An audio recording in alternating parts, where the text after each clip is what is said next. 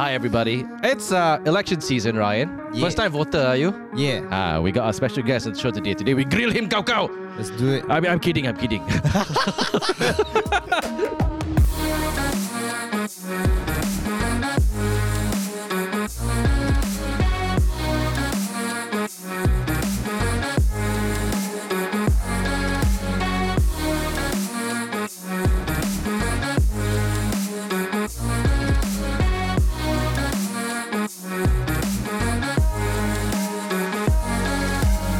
Today's guest, I probably retweeted him on Twitter a lot, like a lot, like you know, because like you know, when when things when things get like heated up, you know, like yeah, I agree with this guy. Then you know, uh, you don't want to compose a tweet on your own and risk yourself getting into trouble, so you just retweet this guy. but uh, ladies and gentlemen, we have on the show, very happy to have him. We have Mr. Fahmi Fadzil. Hello, welcome. Hey guys. Woo, So happy to be here. Do you get people coming up to you, yo, what's up, Mr. Lembah Pantai? No, no, not at all. Not No. At all. No. That, that, should, that should how that's how it should be, you know. I met Michelle Ng was like, yo, what's up, Subang Jaya? You know, it reminds me of like Game of Thrones. Lord of Lembah Pantai. Yes. Lord Stark. Lord Stark. W- w- welcome to the show. Uh, it's election season. Things are getting very interesting. Um, and uh, just to just to highlight that, Mamak sessions, right? We hardly talk about politics, but I feel like the younger generation these days are a little bit more like you know well informed, you know, for their future well being. And or so- are they? Are they really that well? I don't know. You tell me, Ryan. You're the youngest here. I, So I just dated. Sorry for dating the both of us, Fabi, but I, feel, I feel sad. uh, I feel it's hard to keep up lah these days, especially with so many outlets. You know, back back then it used to just be newspaper, radio. You know, you can keep up what's going on, but now there's like Twitter, there's Facebook, and you have to really think really hard.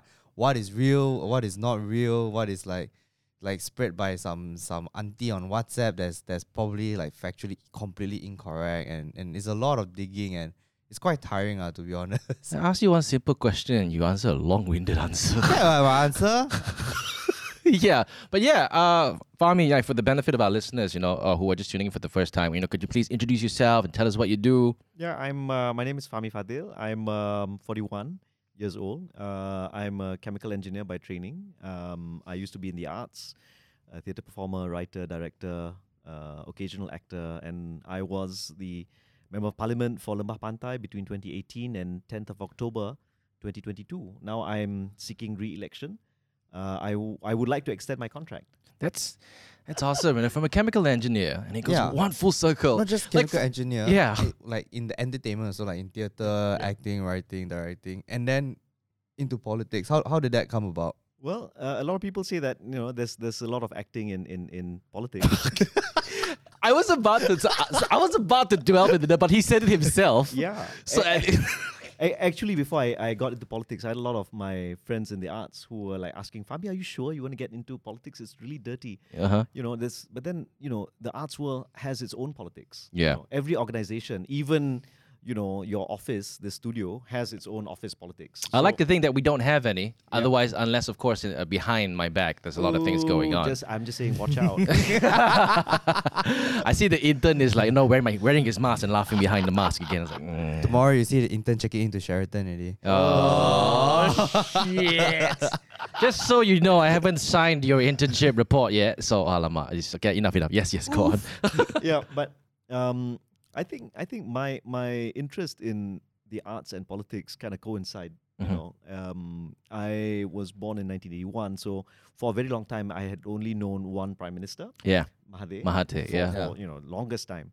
And then 1997, 1998 happened, and there was reformasi, and then Anwar Ibrahim was beaten up, and he was sent to prison. Yeah. And my family lived, you know, kind of like a stone throws away from the Anwar uh, residence, the, the household, Okay. and we would hear all these helicopters, and you know, like there's like a huge, you know, like people coming together at night, and we're wondering what's going on. mm-hmm. And my parents are civil servants. You know, my dad ran Felda, my mom was a PTD officer, Mhm. pegawai tadbir and diplomatic, and they they both know Anwar because they all went to University Malaya. Yeah.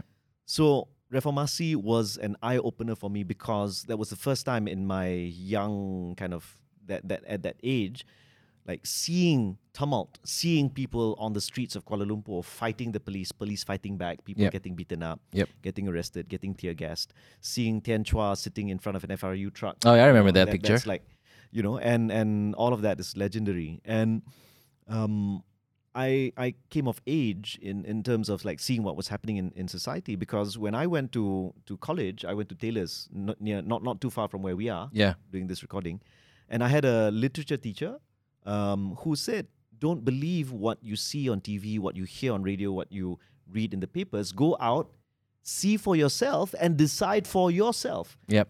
what is happening to this country."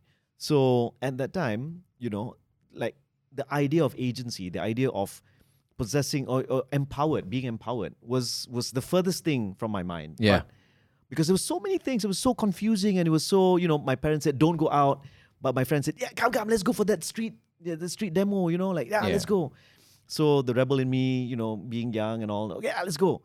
Then, then uh, of course, slowly, I I saw all these things, Yeah. and then I wanted to express myself, and that's how I got to do the arts. Mhm. So I started writing poetry, and in college we used to have uh, this every week. There would be kind of like a gathering of friends, and we would perform for each other Mm-hmm. our own original works, and that eventually evolved into um, this arts group that I was in, Right. uh, and then we joined this arts collective called Five Art Center, and and a lot of the work that I do as an as an arts practitioner also had a political bent. It was a lot of it is about human rights, Right. Mm. about freedom of expression, Mhm. about you know Malaysia, and that was kind of the traje- the, the trajectory. Eventually, uh, I had to go and you know study. My dad wouldn't pay for me to go and study the arts, so it had to be something practical and something that theoretically can earn money. So basically, Asian parents lah. Yeah. It's like, it's Yeah, like, you know, yeah, you know, you, no, you're not gonna be an actor. No, Yeah, yeah, it's like you know, uh, it's No. either Chicha, uh, accounts, uh, Yeah, no, if you- if you go into the engineering, art, yeah. medical. Medical. no. If you go in the art stream, right? Yeah, accountant. Yes, accountant or science. Uh, so he, he went to the science stream, and he went one circle arts, everything. You know, and but but I, I did I did chemical engineering really as a partly as an academic exercise to to prove to my parents to prove to myself that I can if I apply myself you know if I if I really do it I can I can Okay. get it done. So um, out of all of the engineering, I, I remember there was you know like a day in, in, in college and and you know people asking okay what what do you want to do where do you want to go Mhm. so the director of the program came out and started listing out all of these programs and this is what you earn, this is what you earn, this is what you do. And then I was like, okay, out of all of the engineering things, which is the one that I hate the least? so I can't I can't deal with wires. I, I, I can't see myself standing in the sun for civil. Uh, I am not that great with you know metal parts, so Mhm. mechanical, no. Chemistry, you know, I kind of kind of okay. So it was the least the, the, the least evil in in that sense for me. So I decided to do that, and and um, you know, I I did relatively well. Right. Um, but the interesting thing, so in Malaysia, I was I came of age. I started seeing things because of Reformasi when I went to the states. Uh, it was a small campus town called uh, uh, Purdue. Uh, the university is called Purdue in, Yeah. in West Lafayette, Indiana. So it was a campus town, and all around it was just corn. So there's no, you know, like there was no real social life. So it was just studying. I've, I've been to Purdue. He's not You he's have? telling the I'm, truth. I'm telling the truth. It- It's so funny that really most nothing Malaysians that always go to the states, okay, back, back like in our era, I would like to say that we're from the same generation. Oh, Yeah, s- like well, like so I have friends who went to the states too, but they will always go to this one ulu place in the states. But the thing is, just because it's the states, like wow, Yeah, you know, yeah. it's, it's like my friend went to Da- South Dakota. I was like, whoa, it sounds great. And I, I saw pictures. It's like Nothing there. I was like, oh, there's No, only one Chinese but- restaurant. but to the be fair, town. Purdue is very popular because their engineering program is is top notch. South Co- Dakota as top-notch, well. yeah. Yeah. South Dakota as well. and when I was there, September 11 happened. Oh, You were in the states as was- it happened. yeah, I was in the states, and and it was one of those again uh, world changing, life changing Yeah. kind of experiences, and but because I'm Malaysian, they couldn't fit me into any box in that sense. You know, Mm. like okay, you're not Arab, you're not. You know, we don't entirely know. Are you Latino? Are you what? you Yeah. know, so so it was fine. You know, there, there was no there was no nothing bad that happened to me. But what was great was I got to see a lot of peace protests up Yeah, close. yeah. So I attended peace protest, protests on campus. Um, I went to various cities, including New York City. So there was I went I went to a peace protest in New York City in Times Square. um, during spring break. So people for spring break in the US would go to Cancun or would go to you know somewhere warm. My friend and I decided to go to New York. Yeah. to join a peace protest against. I think it must have been like the start of the Afghan war or the Iraq war. One Yeah. of the, one of the wars. Uh, Yeah. Afghanistan, yeah. yeah, I remember. So, so so that that was that was my life, you know, in a sense. And all of that, you know, at the same time that that I was in the states, oh, I would get involved in in in arts in in in on campus, and eventually I came back Yeah. uh, in 2000 2004, you know, like filled with gusto and filled with yeah, boleh buat, yeah, kita Yes. boleh berprotes dengan aman. And uh, w- the first thing I went to was uh, there was a peace protest in front of Bukit Aman, Yeah. handing over a memorandum on uh, deaths in police custody, and I was there with a whole bunch of people. Some Mhm. of them ended up being ministers, you know, during Pakatan Harapan's uh, time uh, in power, uh, 2018. I, I like how you just went straight to Bukit Aman to protest. You you didn't Yeah. start somewhere like in the No. PJ PJ You- Padang, you, know. straight to HQ. Straight to HQ. straight to HQ. You, yeah, my my, you you, you want to do something, do big. okay. So I was there, all of like, you know, maybe 20, 20 years old, and like, wow, yeah, come back. Yeah, we can change Malaysia. And this is months before the 2004 elections. And then I was arrested. So, so I was arrested in front of Bukit Aman with a whole bunch of people. Like, um, and and it was a peaceful, I mean, because elections were so close. Yeah. So they kind of let us go at the end of the day. And it was fine. Um, Was it scary though when you when they came out and told you that okay you're about to be arrested for protesting? No, my my circumstance, uh, I how I got arrested was was quite interesting. Um, I had a camera with me, a, a handheld video camera, and I pretended to be a reporter. it's like what are you doing? Uh, school project. and and they had at that time, um, they had brought out from Bukit Aman uh, a water cannon. And, Oh and, my and God. The the leader of the group had come out and said, "We want to negotiate." oh, and then everyone ran helter skelter. And I was like, okay, I'm on the side. Like, okay, I'm gonna be safe because now there are people coming out from Bukit Aman and they look like reporters. yeah.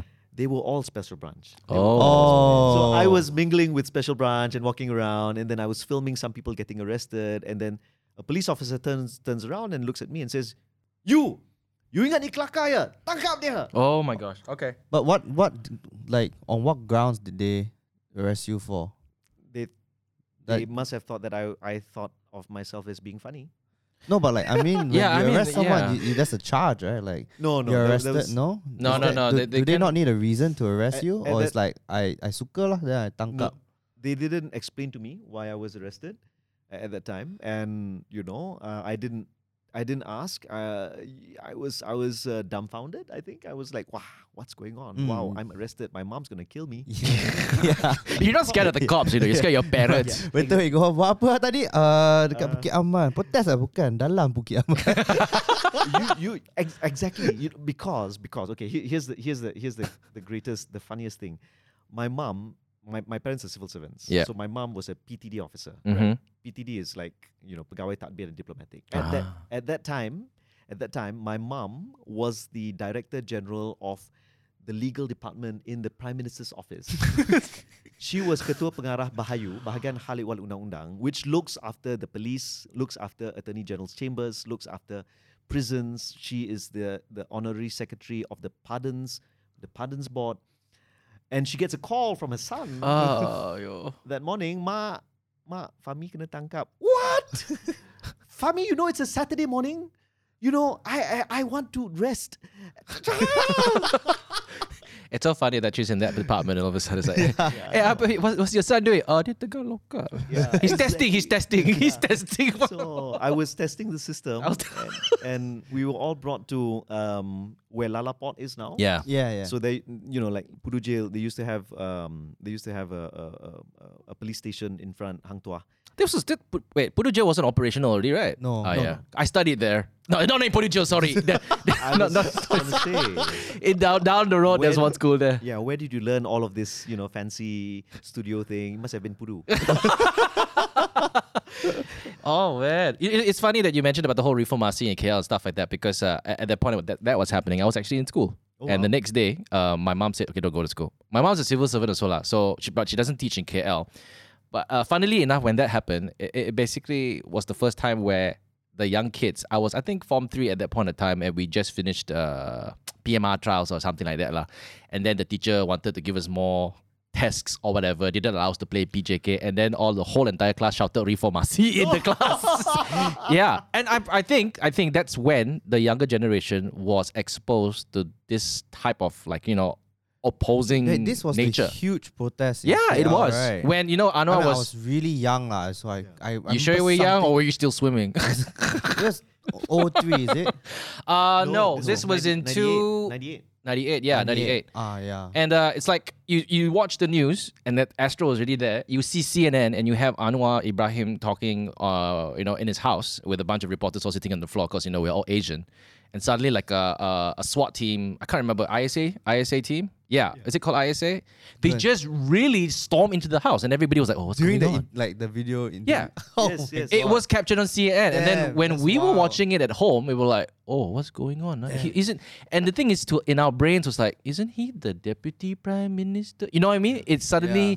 there's suddenly uh, there is this kind of like fear that people kind of talk to each other. Oh, you saw that? ah, You saw that? You saw that? And that's it. You know? No, one thing I find crazy is that okay, this happened in what ninety eight, which Yeah. is twenty over years ago. Yeah. 20 24 years. 24 And years this same ago. drama, right? This story, right? Yeah. Between this whole Anwar and Mahathir, all this thing, it's still happening now. You know, like it's been over twenty years, and like this feud, I would call, I would say like like a feud kind of thing. Yeah, it's like You still feel the after effects of it. Yeah, because I, I think I think when you talk about um, you know like politics and you talk about um, not dynasties but but just the length of this you know okay Game of Thrones is six seven seasons we're we're into our twenty fourth season right of the Malaysian Game of Thrones. It's still better than Game of Thrones, by the way, because like the last yeah. season of Game of Thrones was horrible. Oh my god, what what what was ah? So so yeah, so in in a sense, you know, like uh, this this coming elections, is it the final season of, Yeah. of the Malaysian Game of Thrones? I I well, that's that's the thing about politics. You know, there will always be kind of like new generation to take over, and then um, you know, la- yeah. The, Who a- there though?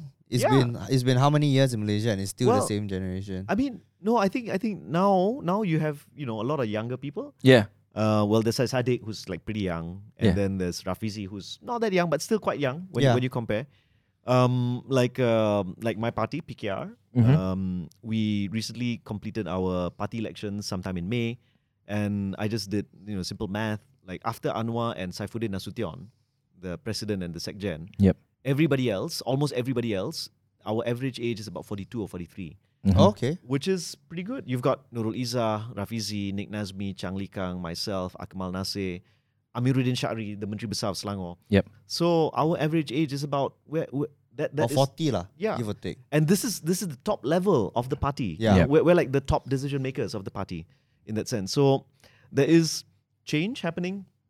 And I think this election, you know, if, if you've been watching the news, um, particularly when when uh, parties announce their candidates, Yeah. Mhm. you know, um, okay, sure, you you've still got the Mahathirs, the Tengku Razaleighs, you know, like this is this is Tengku Razaleigh's what 12th, 13th election or something like that. It's, Mhm. it's he's he's a, he, he's perpetually there, but you're also seeing like some uh, familiar faces kind of retire. Yeah. you know, and and uh, it will it will happen. It it will take some time because for a lot of people, um, it, it depends on the party culture. It depends on what happens. I think we're in we're in a stage of Malaysian politics where there is a generational shift. It will take a little bit of time, Yeah.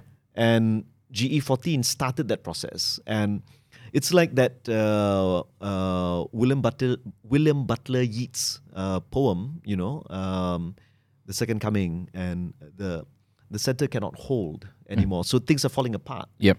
and I'm paraphrasing, of course. But the idea is that when GE14 happened, that imagination, the mythology, the the the myth, the idea that Barisan Nasional will always be in power Yeah. was shattered, and as a result, the the the hold on that monop- that that hegemony or monopoly. I mean, big word. Sorry. Yeah. Mm-hmm. But essentially, you, it's it's it's things you can't view them in the same way anymore. Do you think this is because of uh, how uh, the general public kind of consume entertainment these days with social media? Yep. Like, like okay, like for example, GE14, we were all there. Can you imagine for us to find out the winning party, we had to rely on Malaysiakini. A big ups to Malaysiakini, by the way. Um, they had they had a website. They had like a makeshift site that they had to put together in Yeah. like maybe like Yeah, two days. Yeah. And you know they remember to, to update the the the winnings. It was and then like three in the morning somehow. Yeah, We yeah. and, like- and, at, and at that point in time, you were looking at mainstream media, which was polished and everything, everybody wearing their suits, and then you have the like the underdogs, uh, Malaysiakini, and all the other things. And then when things started to shift, all of a sudden, because you know, I have colleagues in Astro, you see the people on TV change, and yeah, what's happening? huh? yeah, yeah, yeah. and and uh, which which brings me to my to my next question actually. Like I I- I've been in the entertainment industry for about almost like 10, 15 years. Uh, and I, I've been on mainstream, and I've now I'm ve- very much like you know specialized on digital media and social media. And I saw the limitations and the and the kind of things that you can or cannot say uh, on mainstream media. Do you think we'll ever get that freedom in Malaysia, or or when you know, despite what party that governs, there will be some rules and regulations to make the party look good. I think, well, I mean, look at it this way: when when Pakatan Harapan was in power, we never prosecuted people Mhm. for saying whatever they want to say, whether they were, you know, graphic artists like Fahmi Reza or journalists who, you know, we, we didn't do that. Yeah, and and it, it really is because of our reformist credentials. We're like, no, no, no, no. You can, you can say whatever you want. It's mm, fine. Mm-hmm. You know, w- you know, leaders or whoever, you know, we should be except for criminal defamation Yeah. right? So th- you draw the line because it's in the penal code, it's Yep. there. But otherwise, if it's political, it's fine, it's okay. Yep. You know, you you fight ideas with ideas. You don't fight ideas with batons, you know, you and or, or handcuffs. I mm-hmm. mean, that's that's not the way. Anyway, you can't you can't do anything. I remember the most legendary thing that happened that night was Karim Raslan ranting. If you remember, Karim Raslan mm-hmm. Oh um, yes, yes, yes. and and he was just going on and it was the most amazing amazing face you know like face meltdown kind of meltdowning kind of thing Mm-hmm. for um the administration at that time the, the election commission was it? Yeah, he was he was commenting on just that. berating the election commission and and you know you can see that happen of course the the secretary of the election commission at that time also happens to be the chairman of the election commission now Mm-hmm. so well let's see how it goes um I think we have cause for concern among among political parties and, and candidates, but we are we are approaching this election with um, you know good faith in good faith. Yeah. Um, but in today's day and age, because there is no longer an idea of a mainstream single channel, you know, like one way communication. Everything hmm. it's it's so splintered, it's so fractured and fragmented Yeah. that somehow, some way, a truth will get out Yeah. you can't stop that anymore. It's like Pandora's box has been opened because hmm. of Meta, because of Twitter, TikTok, etc. Yeah. Right? And and you can't. You can try to suppress it. You can try to hold it in, but it will. The truth will be out. I feel like with social media these days, when the truth goes out, um, like you know, everybody would just flood with confusion, so that people did, would not know like which article to believe. I think on election night in uh, on the nineteenth of November, Yep. uh, there there could possibly be a lot of potentially a lot of confusion. Mm-hmm. Uh, I think this is where fact checking. This is where kalau tak pasti jangan kongsi. Yeah. If if if, if you if you if you're not sure, don't retweet. Mm-hmm. You know, don't share. Um, do a little bit of fact check.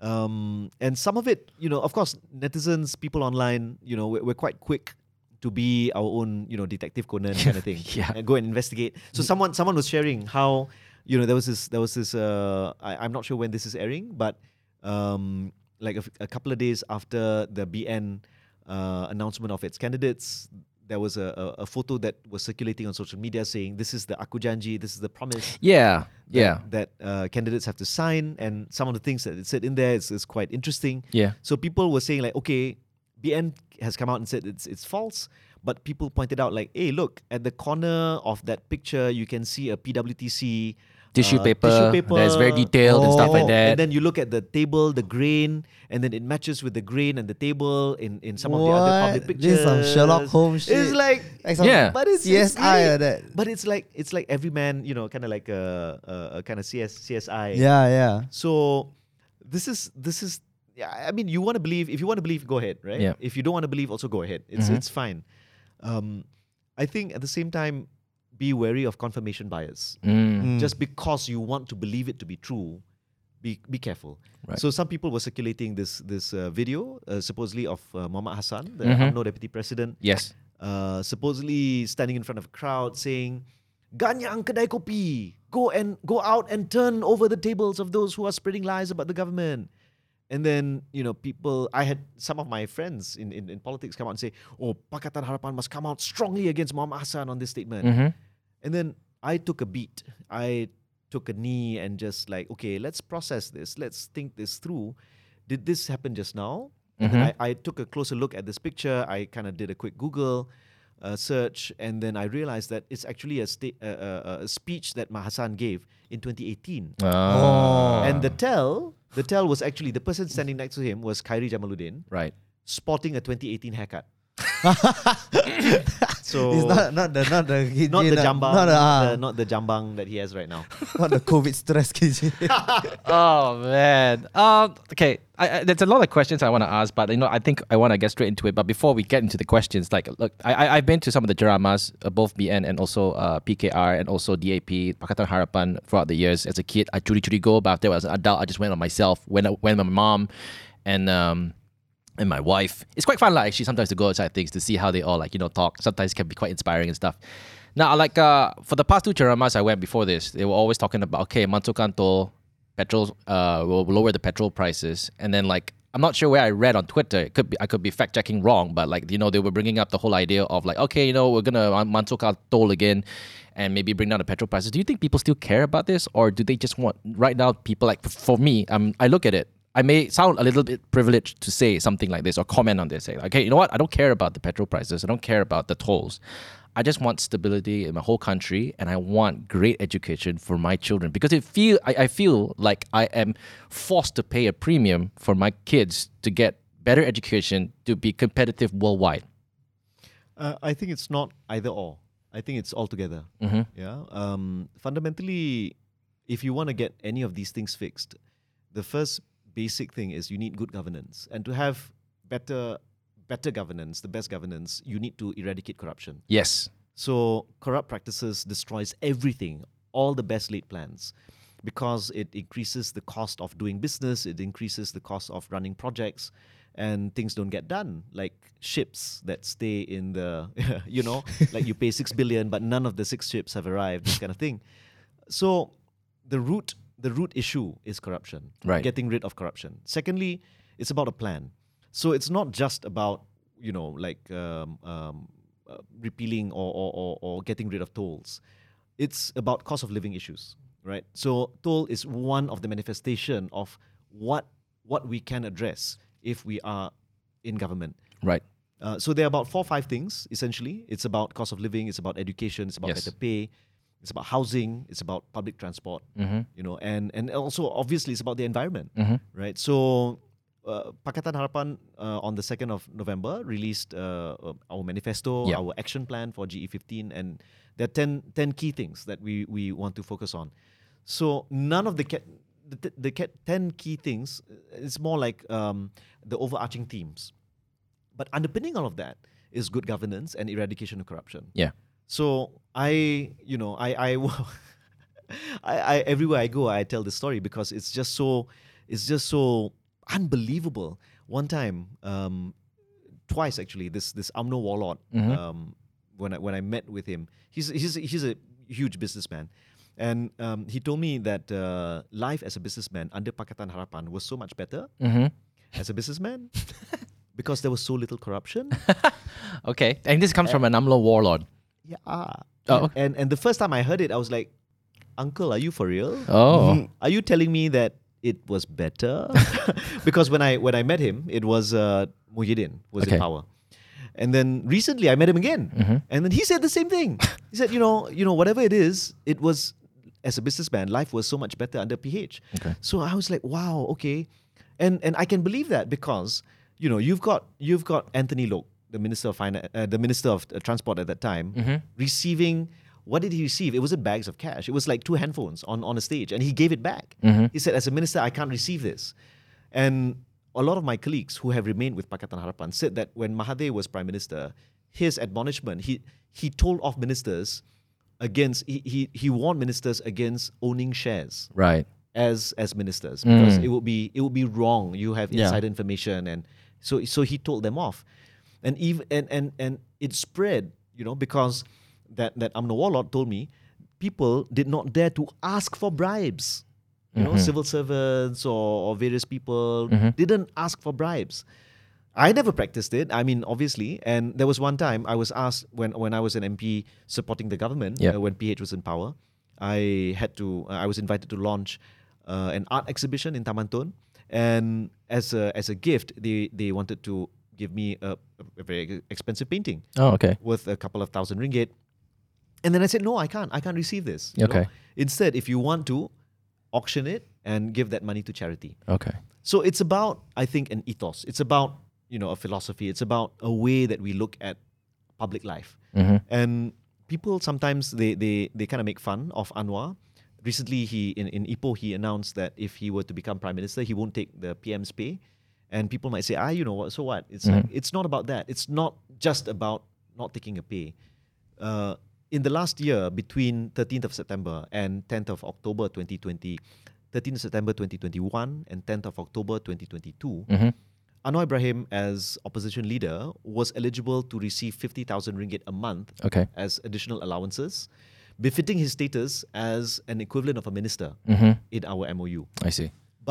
But he refused. The reason was he said, It is unconscionable for me to receive this when people are suffering, Mm-hmm. whether it's because of the floods, people are losing jobs, people are, you know, they have so much arrears.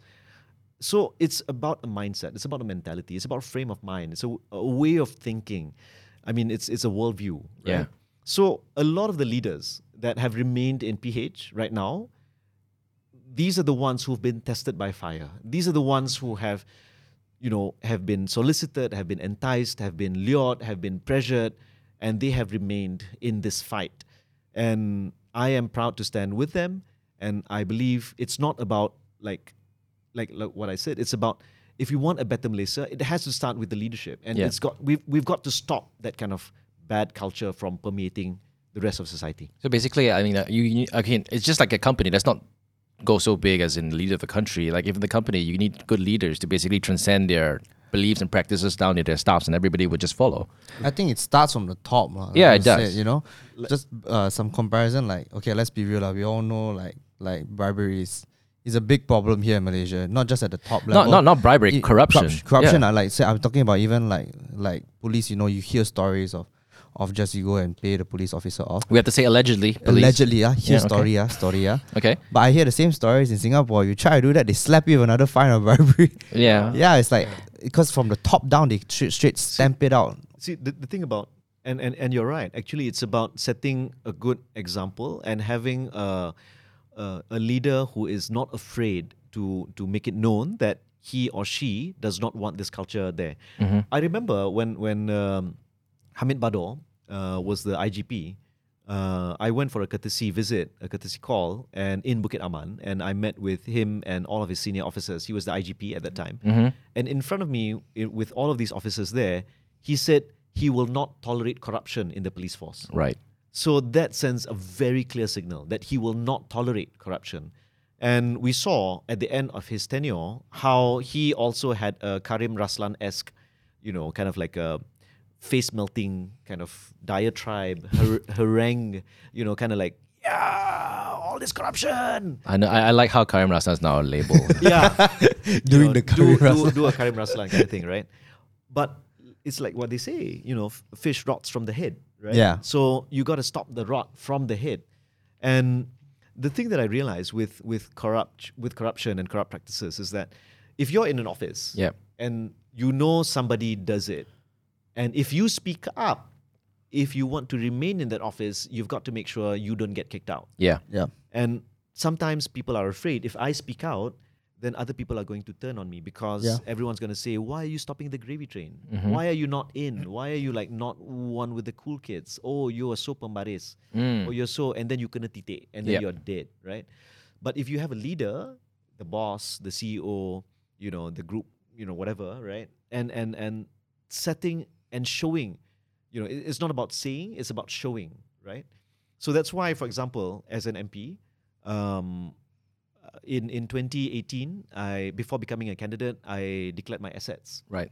At that time, I had um, my assets, everything all in was about a million ringgit. Mm-hmm. Um, a house, uh, two cars, um, some ASB, this kind of thing. Uh, a lot of debt at that time. Uh, but even now, um, today, um, before becoming, before receiving my Watikah, uh, I had to declare my assets. Right. So today, as we're doing this recording, it's the 3rd of November. Yesterday, Rafizi Ramli announced that he also has declared his assets. Yeah. We made headlines because 18 million 18 million man, 18 million ringgit man. 800 in debt. I'm like, okay, not bad. Mm, Yeah, okay. I, I, I, I did my uh, I crunched my numbers as well. So I have in the la- in the last four years accrued an additional two hundred thousand ringgit. Yep. So I'm now worth one point two million. Mm-hmm. So so you know people can see. So asset declaration is not just about that moment in time. Mm-hmm. You've got to you've got to look at you know okay when when this person came in, when this person left, you know, and then fact check it against how they live their lives. Yeah. So I I am the shoes that you see me wearing are the same shoes that I wore for the campaign in 2018. The watch that you see me wearing is the same watch that I wore in 2018. I'm like, you know, uh, maybe I'm not so much of a materialistic guy, but that's not the point. But I think if you the problem with that is right. Next time someone see a picture, they can't tell whether it's the 2018 drama or the 2022 drama. yeah, they can see my They, can see the hairstyle. they ha- I used- my hair used to be more black. I, I I know that like sometimes these are being pinpointed on on, on certain leaders that uh, live luxurious lifestyles, the clothes they wear and the watches they wear and stuff like that. But like you know, do we re- like? Okay, I want to ask: this, if that person is doing a great job for the country, it's like, does that even matter? Are they doing a great job? Well, I- ah, yeah, well, you know, if if if they are, we wouldn't we wouldn't be having this conversation today. we? now, uh, I think like in in in, Hara, in, in Harapan's GE15 mani- uh, manifesto, uh, you talked about uh, corruption, and you talking uh, you talked about uh, having a, or implementing an ombudsman system as one of the actions to be taken combat of the issue. So, establishing an ombudsman system to address issues misconduct by politicians and civil servants, including the enforcement authorities. Can you care to elaborate on this a little bit and be honest? How long can something like this kind of revamp the entire system to make sure that it's clear? Because you see, some people always say this, you know, when they talk about corruptions, right? The layman people, the the the, the mamak sessions and the conversations in the restaurants, are yeah, corruption is everywhere. One lah, it's just how bad. You see, everybody in Malaysia, people already has this mentality. It's like you think Singapore no corruption, ah? sure got one, ah, just how bad only ma, you know that. It becomes a conversational matter, and people kind of brush it off. So, what, what what's your comment on that? Well, let's take a look at smoking, for example. Smoking in public places. Uh, at one point, it was impossible to imagine that you know we would not, we, we would we would you know, uh, n- not see a time when people would like poo poo people smoking in public now. Yeah. Right? So that happened because Pakatan Harapan at that time had the political will to say stop. I, I by the way, I love that. By the way, because everywhere we go Yeah. today, we we yeah. No, yeah. The mama, oh, no more, no more smoking. you Yeah, don't realize it as a normal Yeah. individual until you have kids. Yeah. Yeah. and and you know people were it, it, it was divided in the house actually Mhm. I, I remember this discussion partly because at that time parliament had its own smoking room Mm-hmm. and you know people used to be like hey come on lah it's parliament right no no no no that you know so dr zul at that time as minister of health he gave an instruction which then created some uproar and he said go and go and summon anyone who is uh, Smoking. smoking smoking there and then there was a jurisdiction kind of issue because in the house i- i- on parliament grounds um, it's the it's the legislative arm so the Okay. executive have no real power there you know uh, except with the with the uh, apa agreement of the the speaker for example Uh, but the point is we changed something after after BN and PN after PN and then subsequently BN came back into power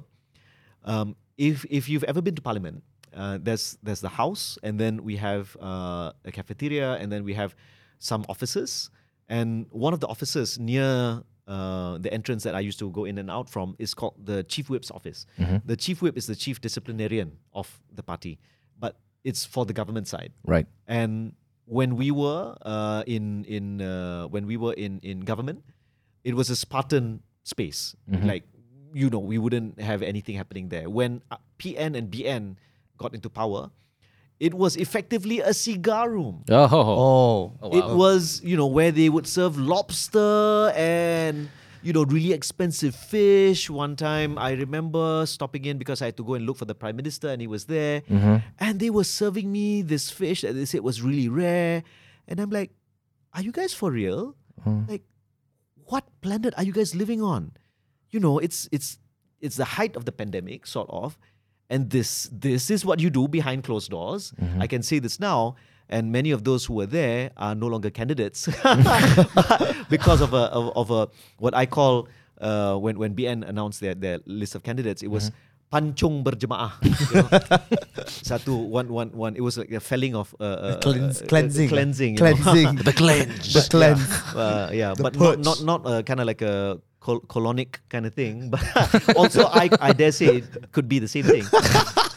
but that goes to show a lot of the things that we started to do, which is good for the public, which Yep. is you know people you know, quite popular, they roll back on Okay. because that crin you know maybe maybe it ate into their lifestyle they like that kind of thing so just like on the issue of smoking when it comes to corruption when it comes to ombudsman when it comes to you know making sure that uh, there's no abuse of power Mhm.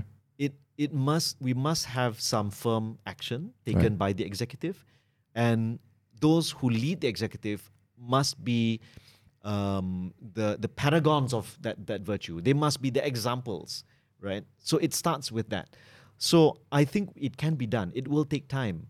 And it you know the civil service plays an im- an exceptionally important role. The doctors and and the health uh, uh, people in in the health ministry were more than willing to participate in, in in that kind of like stopping people from smoking kind of campaign. So if we have the buy-in of the civil service, yeah, on this, then then I think we can get it done. Now, uh, Syed Saddiq mentioned that, like, uh, in terms of our country, when the pandemic hit and education or whatever in, in uh, infrastructure and everything, he kind of said that we're almost like three to five years behind.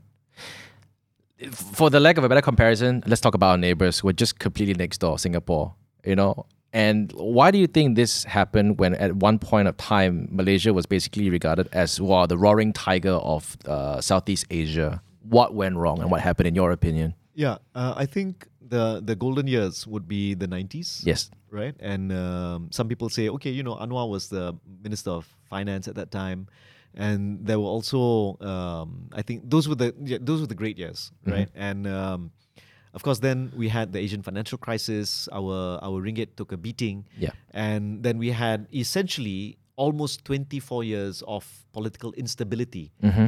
And there's, there's this very interesting thing said by this um, blogger named Hishamuddin Rais.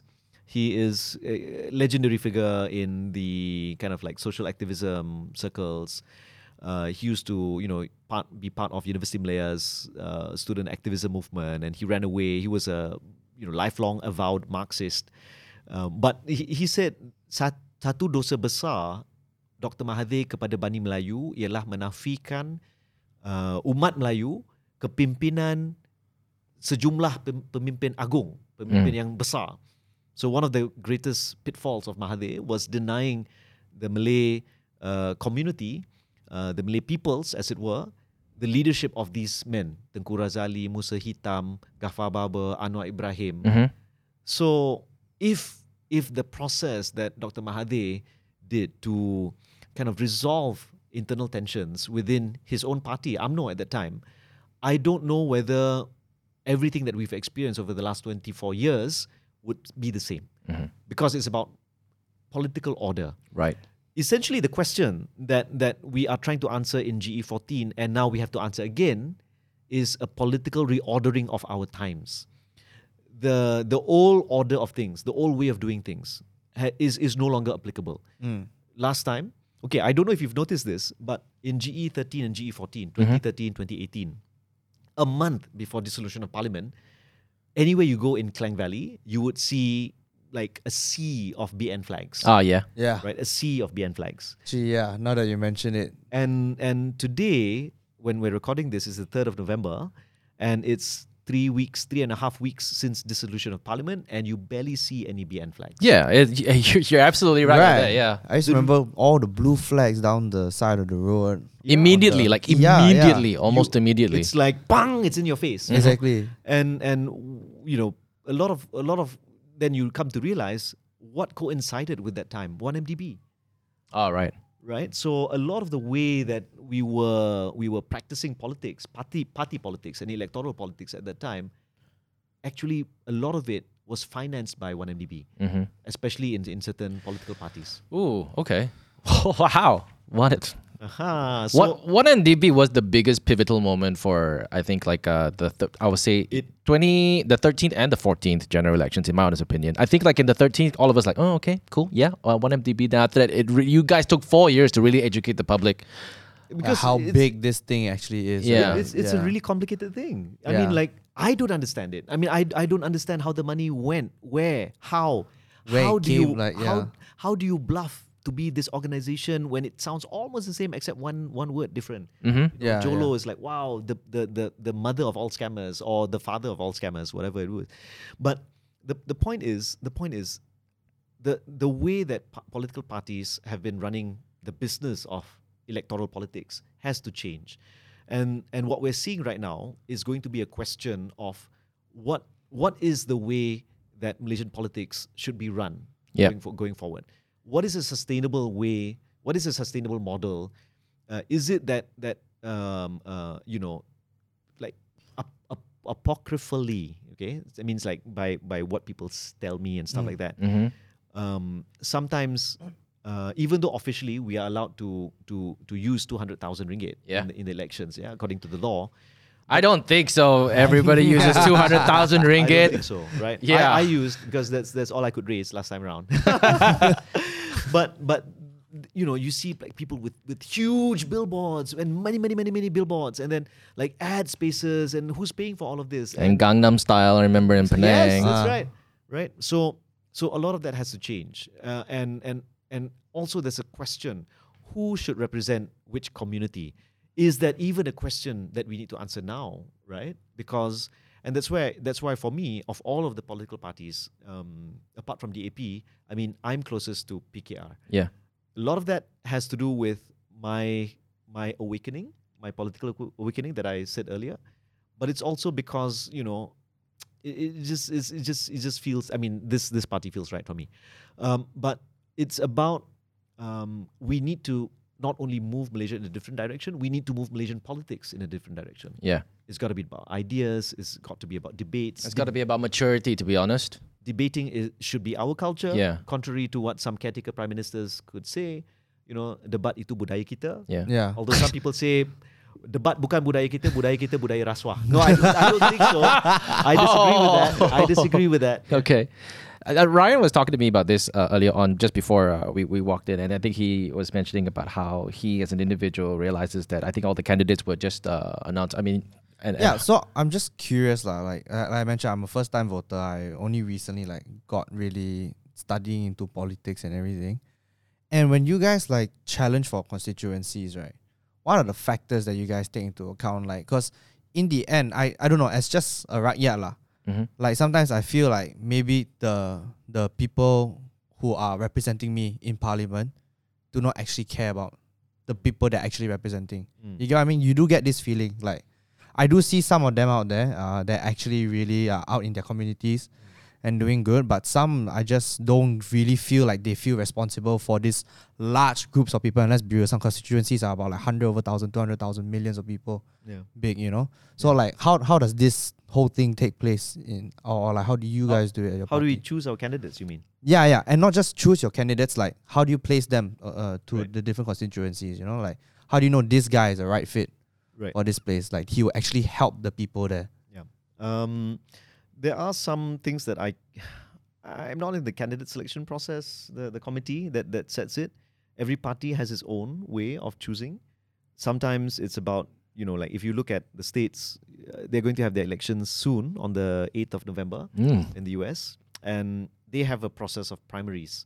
So they have a Yeah. primary system, and Yeah. um, you know even the way the UK chooses within the party chooses its prime minister, Rishi Sunak, for example, right? Yeah. Most recently, uh, there is a there is a particular way that they they've done it. Um, but for us, a lot of political parties, you either become a division chief of that that that particular constituency, the the the party, uh, the branch or division in that in that constituency, or the party feels that you have a certain skill set that is necessary to be brought to parliament. Uh, or you have a, a, particular skill or particular aptitude that fits that constituency. Mm. In my case, um, I started helping out in Lembah Pantai Mhm. in 1999. So in 99, I mean, I was I was 18 years old. I was in college. Who, who then- was your mentor then? um, I didn't really have a mentor. It was more like, you know, reformasi, and then you you you were filled with yeah the sense of life and Yeah. fight and rebel. You know, like we are the rebel alliance going up against, you know, the evil empire, right? That kind of thing. And and um, I was helping out. I was putting up posters. I was um, giving out leaflets, attending ceramahs, and like wondering, wow, is this what elections is all about? Mm-hmm. Um, and and then 20 years later, actually from putting up posters, becoming, you know, getting myself into the poster. Mm-hmm. So so that to me was a was a was an interesting, you know, the the the, the circle is complete kind of thing. Yeah. So if in your in your case, you, you know, it, it doesn't. You're not just like cherry picked out of nowhere and put into Lembah Pantai. You, you kind of worked your way up to be kind of. a Lembah Pantai boy lah. Yeah. Kinda let's- lah, kinda say lah. lah. Yeah, yeah. So I've been helping there, but the person who brought me into the party was Nurul Izzah. Ah, Mm, okay. Right. So um, when she won, 2008 was 2008 was our you know like um, what I would call our our um, that that that kind of uh, that moment of of that that thawing of you know the the the tundra that that that glacier uh, of of politics that was the start of the rays of sunshine. You know, okay, we took over Selangor, we took over Penang, and then there were also like um, Perak, but Yeah. Perak quickly was turned around. But in Selangor and KL, I I remember um, in 2008, I was actually not helping out in Lembah Pantai. Uh, I did go to Nurul Izzah's nomination. Um, uh, I gathered with them uh, for nomination day, but I was helping out Sivarasa Rasiah in Sungai Buloh Mm-hmm. at that time it was known as Subang. And on election night, um, I remember there was a sense of Siva, are you going to lose again? Because, because he had contested 99, lost, 2004, lost, Yep. and then 2008. And in 2008, I was it at his operation center holding a megaphone, a hailer, and I was tasked with reading out results. That usually is the bearer of bad news, lah. So, so I was like, okay, I, I, think know. you posted a picture about this before. I did, I did, yes I saw, I saw yes, that. and, and it was like one of those moments that is so surreal. I remember it to today because I was reading like, uh, okay, this school we won, this stream we won, that area we won. Hey guys, something is something is happening. mm-hmm. Siva, I, I think you're gonna win. Mhm. You know, it kept on going and going and going, and then we won. It, it- it was the most like amazing moment. I remember in, in the early days of 2008. You know, more than 14 years ago. Like that sense of euphoria, the sense of you know whether it's glasnost or perestroika, like in in, in Russia, you know, like uh, at the during uh, um, the, the Russian communist regime kind of collapsing slowly, we started seeing that, and change takes a long time.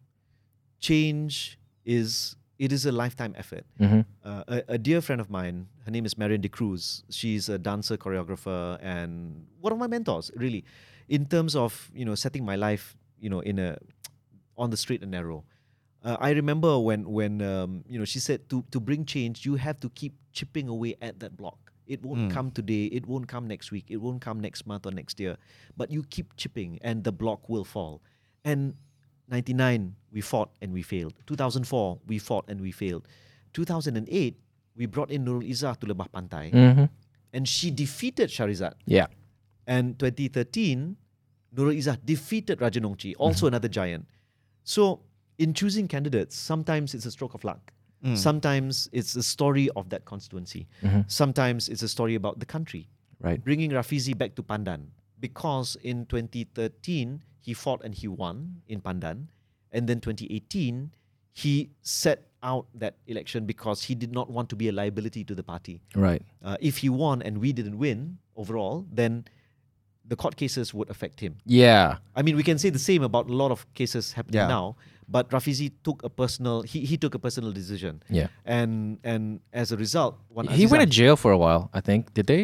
um he he was he was um He, he was the he was known as the architect that basically formulated not formulated but kind of like brought the whole one MDB thing to life. one MDB Yeah. uh, NFC Yes. the the cows in the condos kind of kind of issue. Oh, the cows and the condos. I almost forgot about the cows and the condos. That happened in Lembah Pantai, unfortunately. Mm-hmm. You know, and and and yeah, and and and that's the thing about I think where we are today as a as as a civilization, human humans, right? Yep. That sometimes because of social media, our attention span is the next three seconds, is the next Yeah. five Yeah. seconds, but we forget that there have been people. We stand on the shoulder of giants, and it's never from point zero. There's always a backstory. So you know, okay, Game of Thrones, you have the House of Dragons, right? I like all these references to Yeah, just But it's, it's actually so relatable. It you know, is, to a yeah. certain I mean, extent. yeah. yeah. Yeah. Okay. Um. What, what is your what is your prediction for G15? Okay. You know, what, before we get there, uh, maybe we should. Wait, I got, I got, I got, I got one. I want to ask you. So a big, a big, big difference this time around. GE15, first time ever in history of Malaysia. 18 year olds are coming out to vote. Yeah. These are a whole new demographic that has never been considered before in in terms of voters. Are not in terms of like welfare or like citizen welfare or whatnot. In terms of voters, there's a whole new demographic, and I, if I'm not mistaken, it's a huge amount of them. They said that the the, One of the under biggest, right? 18 and the millennials kind of Make up the make up the majority, majority. of the voting voting. How how do you think this new change? How how do you think it's gonna affect GE15 this time around? It's it's going to be a, a wild card, I think. Yeah, um, because 18 year olds to 39, 18 to 39 year olds make up uh, a bit more than 50 percent Oh wow. of the voters now, and this is a huge huge uh, effect. So you generally would imagine that uh, first time voters. Um, the the way I think about uh, electoral politics now and that contest is is a little bit like. Uh, you know, uh, popularity of brands of Mm. consumer goods Yeah. to some extent. I mean, that's the easiest way of, of Yeah. explaining it. Fahmi Reza, you know, I, I, I like how he explains things. he, he, he's a great, you know, he, he's a dear old friend. Um, I've known him. Actually, Fahmi Reza, when we talk about Bukit Aman, the first person to get arrested that day was Fahmi Reza. I, s- I think So- this guy actually has a bedroom in Bukit Aman. lah. Yeah. The amount of Yeah. times he gets arrested there. Okay, But- Fahmi, back to your room. but yeah, yeah, yeah. He's got okay, a okay. KPI every Yeah. year. It's like, oh, I've not visited Bukit Aman this Yeah. month. Okay, all right, time to do something. yeah, yeah, he, he gets an SMS. Okay, guys, I gotta go. right, and and um, I mean, he he puts it as you know, oh, you know, politicians, you know, it's it's like between Coke and Pepsi kind of thing, right? I, there's some truth to that, uh, in in the sense that you know, um, you you you look for something that's relatable to you. You took Mm. you you look for someone to represent you that you feel carries your values that kind of looks like you maybe that that you feel can fight for you or but at the same time sometimes how people decide is so unfathomable you you can't you can't guess it is beyond algorithms and beyond uh, academic theory Mm. uh, there was a time um, th- there, there's one time I met a, a voter who, who who voted in GE14 he said you know YB I was standing in line and I was going to vote for Raja Nong Chik BN and then you walked across and you saw me and you smiled at me and shook my hand and then I said I'm going to vote for you and, and, and there was this lady once she told me in 28, 20, 2013 um, she was waiting in line in, in Lembah Pantai going to vote and she said she was she stood in line waiting to vote for uh, at that time Raja Nong Chik again Mhm. at that time and she was going to vote for BN and then the person in front of her was talking to somebody else in front and said Nurul Izzah you know oh oh she went to Assunta and then this auntie said Assunta I'm Oh going my to vote for Nurul Izzah so What the power so, Assunta? yeah, Wow. no. So the the point is there is no not to say there's no point, but sometimes there's no rhyme or reason. Mm. Sometimes You never know lah. What it could be the the the flimsiest of things. It could be the slightest of things. It could be. I like blue. I don't like red. I like red. I don't like kind blue. of, kind but of thing. but it, it, it also goes to show this is this is what we we generally call the wisdom of the masses. You know, Mm. if it weren't for those serendipitous moments, this this auntie suddenly overhearing somebody saying, "This guy is suddenly meeting my eyes," right? Then Nur Izzah wouldn't have won. I wouldn't have won. So when you think about it in those terms, wow, it's it's so, gosh, i- is is it so is change, is is choice, so whimsical? Mm-hmm. I, I don't think so. I think there is an underlying logic. I think there is a heuristic, there's a decision making process behind all of that. It's just that we don't know how it's done. Right. And and that to me is the wonder of the human mind. Dang. Phew. Wow, it's just so so so deep. She's like, this is a podcast that you listen to before you go to bed, everybody. okay, um, what about the uh, PH and Muda tie up for G15? Um, what's your thoughts on that? Like, uh, what's going on right now? I understand that like, when we were, I was talking to my producer yesterday, and it's like, hey, aren't they like already working together? So it gets a little bit confusing uh, at some point. Where uh, don't we have Muda and PKR, you know, working under the Har- Harapan umbrella? And then one minute we said that no, I don't think everything is kind of like uh, set in stone or cemented yet. So what's what's the update on outcome with that? Yeah. So all of the seat negotiation is done. Mhm. So Muda will be contesting six seats Okay. uh, in these elections. And we will be teaming up. So it is an electoral pact. Uh, we can't admit Muda at this point because uh, it, it's all dependent on ROS. Right. And you don't want to rely on ROS this late in the day because then they will just say at the very end, suddenly a day before election, said, yes, you are admitted. and then and then you'll be in a in a bit of a a, a bit of a tough spot. So we've decided, okay, at this point, don't go through that process because it will be too open to all sorts of things. Mhm. yeah, yeah. We'll just have an electoral pact, Right. And we'll sort things out after the elections. Um, and Muda has also uh, agreed to um, Anwar Ibrahim as candidate for prime minister, Mhm. and they have an option to use their flag, their logo. Right. So they will likely use their logo in, in the six constituencies, but our machinery will help them in, in elections and their machinery will assist us.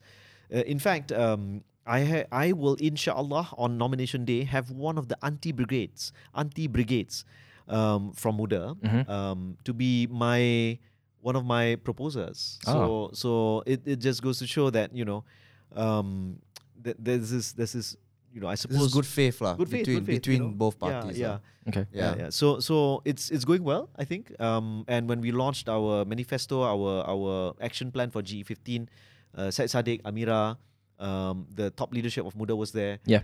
Um, previously, a lot of the uh, brouhaha often revolved around seats, Yes. and seats and seat negotiation is the most tumultuous period apart from selection of candidates Okay. Yeah. and this is this is where you know your hair turns gray very fast because it's about getting the right people in it's getting the right seats and it's it's a very tough ask for any leader of of of uh, party so so thankfully alhamdulillah all of that is done Mhm. and now we look forward to going into E ge15 Right. Okay. What, what are your thoughts on uh, the, the youth politics in Muda? Um, okay. So we all know Syed Saddiq and her team. I, we say, I know Cik Guru Haya, but uh, there was this little hoo ha about this particular candidate. The thing is, I don't even remember his name, but I know what everybody was talking about on Twitter. The fact that he was previously once a BN supporter and tweeted about racial, uh, tweeted racial, well, I won't say racial, allegedly tweeted, uh, like, you know, some comments talking about how he was in support with uh, the previous regime, which was Najib and all of a sudden he's here in Muda, and people be like, "Oh wow, look at that! You know, it's a person just jumping over to the other ship. How can we trust that?" It's like like this happens in politics, but you know, the thing is, should we give people like that a chance? That's what everybody was actually. Uh, Was it a really young guy? he, I can't like remember his name, but the thing is, I remember what everybody's talking about. Yeah, Yeah. yeah. He's uh, I think he's Tanjung Piai. I can't remember. no no not not, not Tanjung Piai it's another one i think it's like uh, Kepala Batas. Kepala Batas. Yes, Ah. Daniel, Kepala- Daniel, Yes, Daniel. Yes, Daniel. Yeah, um, I think I think with with things like that, people will always dredge up all sorts of things that you've said before. That's that's the thing about social media. Yeah. Anything that you post online will rem- remain forever online. Yeah. Mhm. right. Uh, and there's no escaping that. And even if you try to, then it's going to be the Streisand effect, right? The more you suppress, the more people will know about it. And um, I think, I think, uh, how uh, like for me, you know, I come from a, a reformist party. Yes. And and it's about acknowledging that people have made mistakes. hmm And that's how, for a while, I tried to process working together with Mahathir. You know, perhaps he has repented, perhaps, you know, and, and in good faith at that time, we saw what we needed to do and how we needed to get to Putrajaya. This time around, I think we've learned from that. And it's always it's always okay, I feel, to give somebody a chance if they want to redeem themselves. hmm You know, if if he really supported BN, then he could be a BN candidate, but he's not Okay. you know the fact that he took a chance and joined another party um, to me that in and of itself speaks says something about how he's trying to perhaps atone for what he said before I mean, I look at it that way. It's- Okay. It's it's, called um, in in Islamic uh, um, you know kind of uh, the way we we you know Muslims look at it, it is husnuzon Mhm. sang- bersangka baik. You you you look at it in in you know bona fide in good faith, yeah. Uh, but it doesn't mean that you accept them 100%. That's Okay. why uh, some measure of skepticism, some you know kind of like a questioning nature of or that that should always be there, you know. And and uh, what I have learned is, especially after Mahathir, is it's okay to to try and build some kind of working relationship, but you can forgive but never forget. Yeah, but that doesn't. But doesn't that put like you know Muda in kind of like a tough spot? But before they even field this guy, the, people are already attacking him, and they're kind of like, Well, it's better they attack him now than on on nomination day. mm, you okay, know, then then he has some room. And this is where I think it's. Uh, I mean, the the choices made by political parties. Um, to be honest, I was very surprised that election commission gave us so much time. I thought that they were going to announce uh, nomination day a week earlier. okay, Mm. Instead, it is it's on on the fifth of November, and uh, polling day on the nineteenth. Mhm. So that gave a lot of political parties time to deal with internal things, okay, get things sorted. And to me, if people want to attack people like you know Syed Saddiq or Daniel or, Mhm. or anybody else, the attacks come now, and then that means we have more time to clear up mm-hmm. and re-establish our own respective narratives and march to Putrajaya. Isn't it sad? Like you know, most politicians have to spend most of their time trying to basically put their narrative straight. I mean, that's Well- that's pretty much how it is, like. Yeah, I know, it's so sad, everyone just right? Wants to pull you we, down. we, what. all, we all have reputations. We all have Yeah. backstory. You know, like everyone, everyone will have some kind of bias towards. And that's just that's just human nature. It's like- haters, haters gonna hate lah, no matter which party you are. Like, Straight haters away, are the gonna fella hate. feel already. How attack, attack, attack, attack. Okay, finish attack already. No more. Okay, what's your solution? huh? yeah. All right. Uh, I'll talk about education. Would you send your kids to? No, I- I'm not, I'm not gonna discriminate any terms of education. The reason why I'm gonna ask. Okay, let me give a bit of backstory why I'm gonna ask this question over here. I feel like the education system has not changed. I asked this to Syed Saddiq as well. Um, when I was in high school, uh, when I was in primary school and high school, and I basically uh, grew up, and now, and I'm looking at the education system now, it's there's no progress at all from since when I was in school. And you know, honestly speaking, would you send your kids to a government school today, or if you could afford it, send them to a hundred, a more premium uh, school that basically provides better education that's in line with world, like you know, the world system, like you know, like Singaporean education. Yeah. Yeah. Um, I, I I grew up at a time. I, I went to SKBD, Yeah. SK Bukit Damansara, and Nurul Izzah was a year my senior. Mhm. And at that time, you know, SKBD wasn't a fancy school. It was just a normal government school. And it was after my younger brother, he's three years younger than me. Um, when he finished Standard Six, then they, they became the number one school in the country. Mhm. And then from that time on, like it became the focal point of whether it's ministers or captains of industry, people wanted to put their kids there. Yep. Um, in my, my son, uh, I've got a nine-year-old son. So when he was in standard one, I sent him to that school, Right. Okay. right? And and partly it was nostalgia. You know, I went to that school. I want You will follow your father's Yes, footsteps. you know, you you go to my my alma mater kind of. yeah. Yeah. But then something happened. The the school system was so different from how I remember it to be, and uh, when when we were in government, we were treated so differently. Mm-hmm. You know, and, and this is this is the thing that that you know shocks me till today. Um, when when people found out that I am who I was, uh, you know, on the side of government, there was like all these letters that came in, like, "Hey, help, can you help sponsor this? Can you help sponsor that?" Oh wow. And then once Sheraton Move happened, no, I, I remember I was they actually invited me to officiate their sports day Okay. o- of the school. And and uh, and that was in January and and it was supposed to be in March. And then Sheraton Move happened at the end of February. And then suddenly that invitation was rescinded. Ugh. They withdrew that invitation. Wow. And then I said, no, it's fine. You know, I, I'll, you know, my son is here. I'll, I'll still go.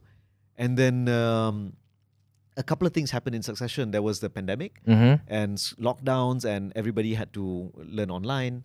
And we felt that, um, you know, the, the, the kind of, um, at that time, Radzi Jidin is the was the education minister. I think he's probably one of the worst education ministers we've ever had. I am I am absolutely biased because just a week before Sheraton moved, Radzi Jidin was right next to me, and and we had a sec, PH secretary sec- secretariat meeting, and he asked this this question, which made me like, ah, I should have known he had this. You know, he was going to do this. He asked, "What is the point of the Majlis Dusa Pakatan Harapan?" And and then I was like, dude, we have been doing this since 2018. Why are you asking this question now? I should have smelt it, you know, at that time. So anyway, I digress. Razi Jalin is probably the worst, the worst education minister we've ever had. Banan. it's okay, okay, right. So, ah God, help Putrajaya. Okay, so he's contesting in Putrajaya. Ah. right, Okay, um, but uh, at that time, it was so haphazard. Um, and and you know, I remember my son saying he had to go for a class Bahasa Arab, and it had a hundred kids online. Oh, And, wow. and my son, when we're obviously n- we you know we can't speak Arabic. Yeah. You know, I mean, apart from certain Islamic you know phrases and and stuff, but you know, my son was struggling at that time. Um, on top of that, when uh, uh, the Sabah state election happened in in September, hmm I, I, I didn't go. I, I went once before it started, and then I, I, I sent my team. My team came back. And if you remember at that time, the vaccines hadn't rolled out yet. Yeah. So Yeah. everybody was really antsy about people Yeah. getting getting Out in public. uh, yeah, getting getting COVID at that time. And one of my staff um, tested positive when he came back. Um, and and then I announced on Facebook that you know one of my staff um, got tested uh, tested positive, so we're all in quarantine. So Yeah. my, my entire office.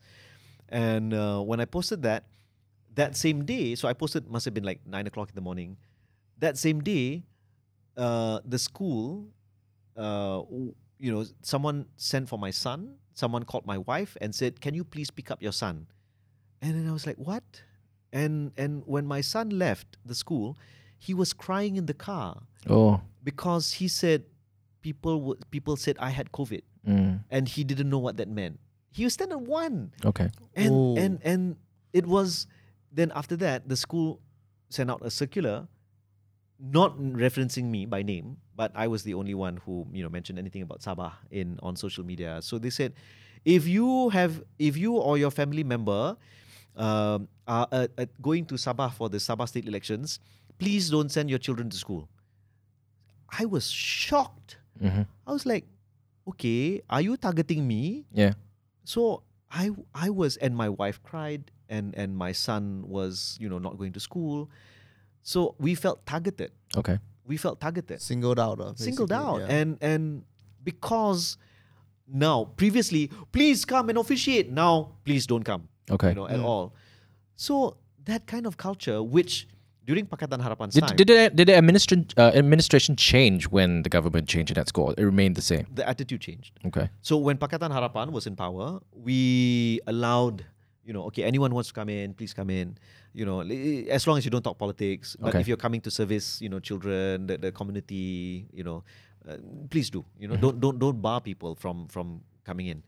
Um, but that all of that changed. You know, it reverted to that BN time Mm. where, you know, if, if you're if you're part of the opposition, you're you're targeted. Oh. Okay. So so I I felt you know I I can't I can't you know my wife is you know she's she's super sad my son is super sad I can't as a father not do anything so I took my kid out Mhm. you know it's like and and it's not because I don't love the school I I went to that school you know I want to believe in that school I want to believe in in that that uh, sekolah kebangsaan system I am a product of that sekolah kebangsaan system but the people who lead have failed. The children have failed the system. They made sure the system is, is what it is right now. Mhm. so if you want to have a better system you better make sure you vote for the right people. You know that that to me that's the biggest learning. People make fun of Maszlee Malik and saying that he you know oh, oh he's best remembered for black shoes or whatever it was. But he took time to listen to people like Cikgu Fadli. Mhm. you know if you remember there was this huge uproar right he took time About the is that the math? The math was too hard for. Uh, um, no, he he was you know like like teachers were complaining about uh, books being too heavy. Ah, yes, yes, Yeah. yes. The syllabus, Mhm. you know, the additional work that they had to do. Maszlee was listening to that and he was trying to make those changes. Mhm. You know, and, and But he and- got like ho- horrible backlash. I'm not sure why Yeah. he got the horrible backlash. No, I, I think a lot of it was was manipulated. Not manipulated, lah. I think uh, a lot of it is is um, we learn now that one of the biggest, most critical ministries to to look after is actually uh, penerangan. Okay. is, actually communication. Right. So whoever forms government, you know, if Pakatan Harapan were to form the next federal government, uh, whatever form it may take, what's important is to make sure that uh, the person in charge of the Ministry of Communication Yeah. is the right person, so that we can really set the narrative straight and not constantly be uh, on the back foot and having to respond. Right. I mean, a lot of things that happen, you know, uh, whether it's about ICERD, etc., etc., was really because there was no coordination. Pakatan Harapan rarely met Mhm. as a political entity. You know, it was just the cabinet, and we would hear outside, you know, after things were announced.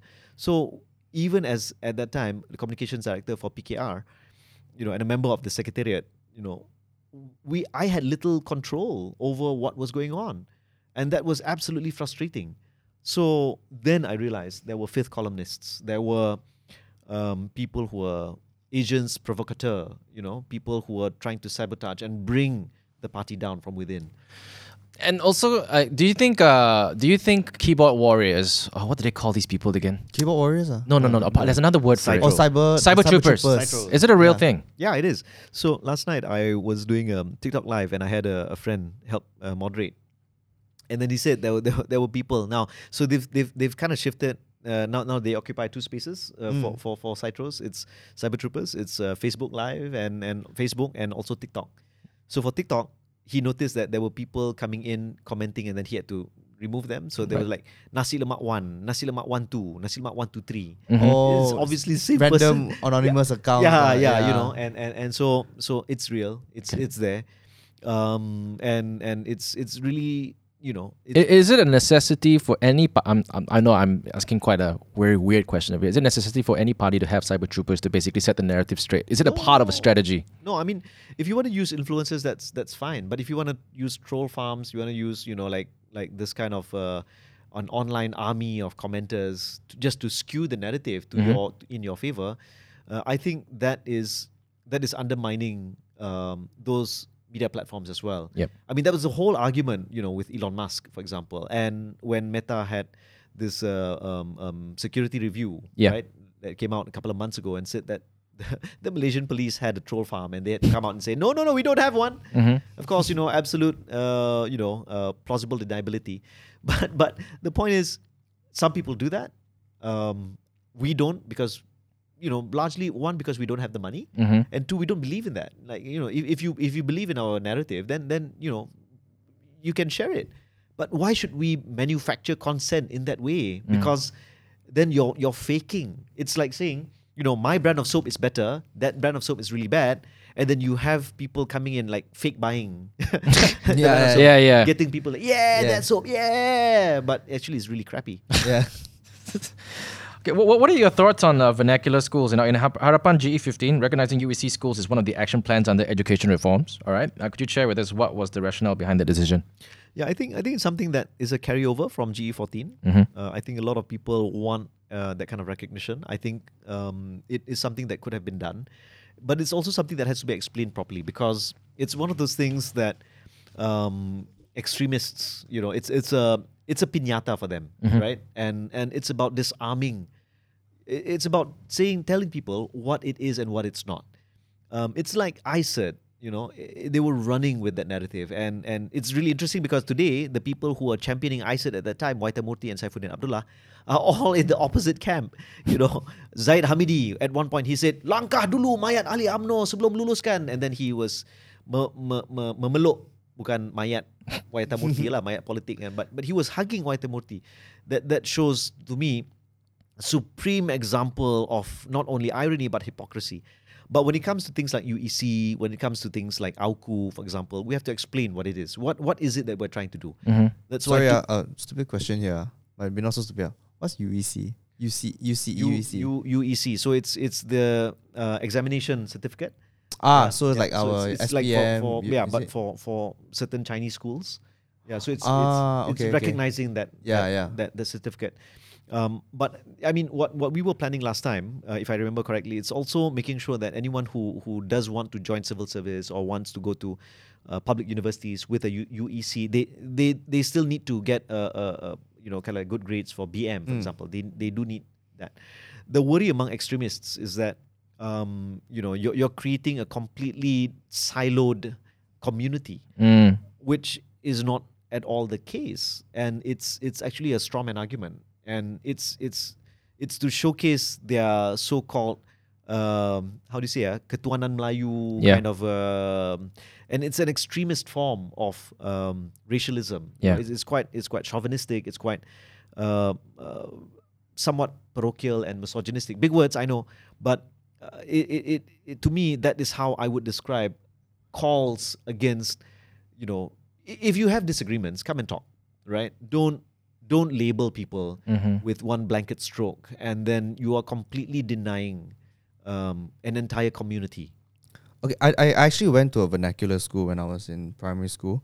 Um, but I had I do have to say that it is very much like I went to a Chinese school and literally it's like ninety five percent Chinese. So is there a way where we can really like introduce more like how do how do I how do I put it uh, have a better ratio of, of all our different cultures and identities in Malaysia in but still maintain a vernacular curriculum. Yeah, one of the reasons why I wanted to send my son to SKBD when he went in, like um, his class was very mixed, Yeah.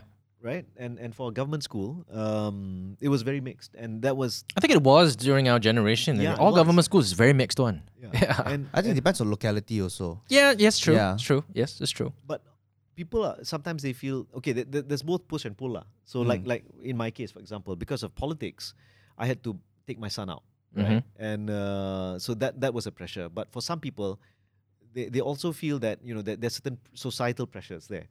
Uh, I think we have to address both push and pull. So uh, like one of my staff. Um, in, in, in my office, um, Malay Malay family, Mhm. he sends most of his kids to Chinese school Yeah. right? And and I asked him why. No, you know, I want to make sure my kids have a really good education. Mhm. So it's not about Chinese nurse. Yeah, not it's Yeah, about the education, about education system, system.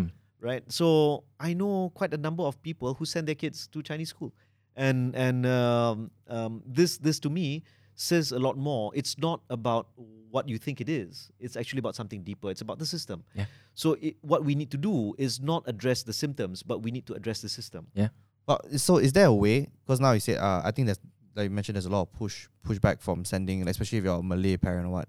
Send my kid to Chinese school. Why I'm Malay? Why I want to go to Chinese school? But we do recognize that there's something they're doing differently. Right. Yeah, and I wouldn't even say right, like differently. Like you know, right and wrong is very is subjective, but it's something they're doing differently in Chinese school.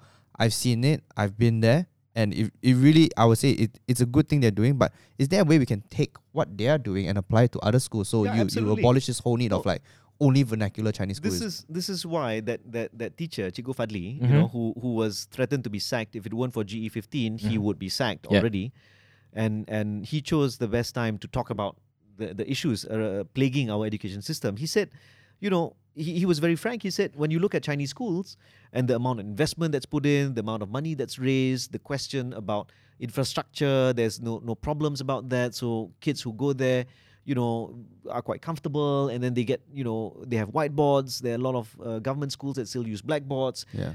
And as a teacher in the system, he sees that he, he sees that it needs to be reformed. So if I'm not saying that it's it's the outward appearance, right? Yeah. It's it's uh, also about the attitude. It's about making sure that teachers focus on teaching, not on administration. And this is where I think having a good minister, having a good leader, uh, to lead that ministry can can have that kind of uh, shift, right? Mm. And and uh, you take someone like Maszlee Malik, he speaks fluent Chinese, Mm. right? I, I he he I didn't know he speaks fluent yeah, he does. You should get him on the show and, and completely talk. You- Under- you cannot- you cannot speak Chinese. banana, That's why he banana, ni pun banana. ji- I cannot. jilid. No, I can't. You cannot. That's why. Aiya. Go Chinese school, and uh, myself still. But it's fine. It's not about speaking Chinese, is it, right? It's I think about it's the system. Discipline. It's, a discipline instilled No, that I liked in in yeah, Chinese it- school. it- it's about the discipline. It's about you know um, understanding what are the problems faced by educators? Yeah. It's, it's about uh, knowing what these challenges are. It's about accepting that you don't know everything. Yes. Yeah. Take time, sit down, listen, and and try to find a way forward. You know, the thing about leaders, getting the wrong leaders. You know, I, I had I had someone complain to me about uh, Shahidan Kasim, the former, uh, you know, the outgoing caretaker minister for federal territories. Yeah. There's this guy, you know, like a couple of people come and complain. They said, "Oh, you know, he, he you, you spend 40 minutes with him. He, he listens to you for like 10, 15 minutes, and then he asks you to come and eat, and then he talks about other things. He's not li- really listening to you. I mean, that's that's that's one person's experience, but the fact that I remember Maszlee when he was Minister of Education, he wasn't afraid to confront people who were opposing him, people mm-hmm. who were paid to, or you know, like what seemed to be paid to heckle him. There was this video that, that was circulating on social media when Maszlee was uh, Minister of Education, and he went down to meet people, and people were like, there's this group of mahasiswa, um, university goers, who were like, uh, turun, turun, Maszlee Malik, undo, undo. And he was standing there grinning and like, you know, okay, okay, I want to talk to you. And the guy just kept on going and going and going, and he just kept on standing there waiting, you know. That goes to show Maszlee wants to listen, and the the other person didn't really want to talk. So he was he was purposely agitating. That's fine. That's fine. But if you want to solve the problem, let's sit down. Let's figure it out. And having leaders who are prepared to sit down, acknowledge their own um, limitations, knowing that they don't know, right, and prepared to to find the best minds, the best brains, the best people, the best talent to shift the system and and and solve these problems. I think that is critical. Pakatan Harapan, I think people can see you, you you can you know you get a sense that people want Maszlee back, for Yeah. example, right? And and of course Maszlee in Simpang Renggam will be facing uh, Hasni. Hasni used to be the Menteri Besar of uh, Johor. He was the poster boy for UMNO going into uh, the Johor state elections, but you know like they were pushing him, pushing him, and then at the end it was somebody else who became prime minister. Uh, oops, oops, Oops, oops, oops. slippage. so, so I meant Menteri Besar of Johor. You know, totally Ismail Sabri. You are totally the poster boy. totally. They- don't don't don't believe for a second anything about you know you not being Zahid's choice, right? just just another follow up question on, on education. ah. So, do you think that the curriculum needs a huge transformation? Because from from what I this again speaking from experience, ah, like we now work in media. Mm-hmm. There's nothing in the curriculum right now that can really point us in the direction of of this line of work, uh, Oh, so to speak. yeah, Yeah, it's it's very it's a very limited curriculum. You either you do business or you do science. You know, anything outside art class is just one class. They teach you how to Yeah. what paint a fish. Yeah. You know. And and then you're expected to struggle on your own. Yeah, yeah, and And- I I think because the you went to Purdue, you you know in the states, I'm sure you you went to college there. You know Yeah. that you are required to do like subjects that's completely outside your own field. You're supposed to problem solve yourself, right? Yeah, Not just problem solve yourself. Like we are required to take subjects that's completely unrelated to our field, just because they believe like you you need a broader, a broader spectrum of, of Mhm. education, lah. You know. So Mm. I took like I I did communications, ma.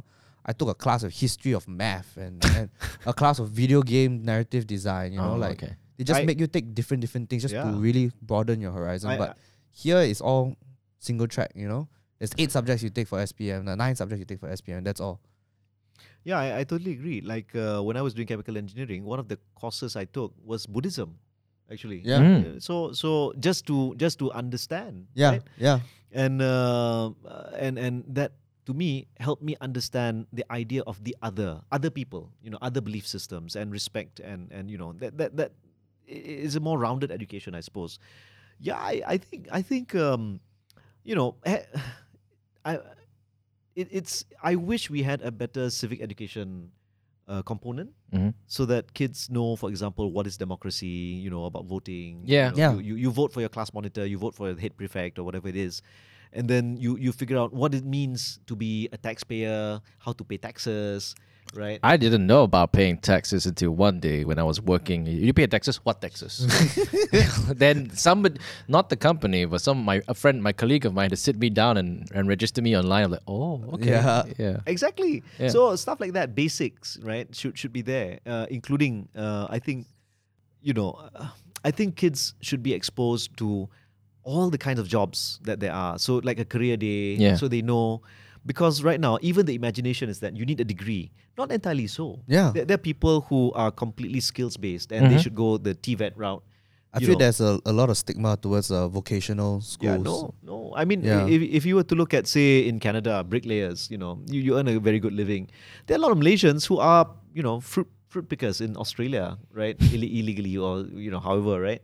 But eh, the point is, the point is, um, there, there's so many jobs out there, and and and um, education shouldn't be seen just as uh, certification. It, it that, that's not it um, one of the biggest learnings I, I had going to Purdue was not my chemical engineering degree, but the idea of lifelong learning. Mm. Yeah. So the idea that you never stop learning, you should never Yeah. stop learning until you Oh die. yeah, of course. That's that's that's completely true. You one should never stop and then feel like their ego's too big to even learn new things. Yeah. So I- inculcating that sense of curiosity in in uh, school in schools, uh, I think is something which is absolutely necessary.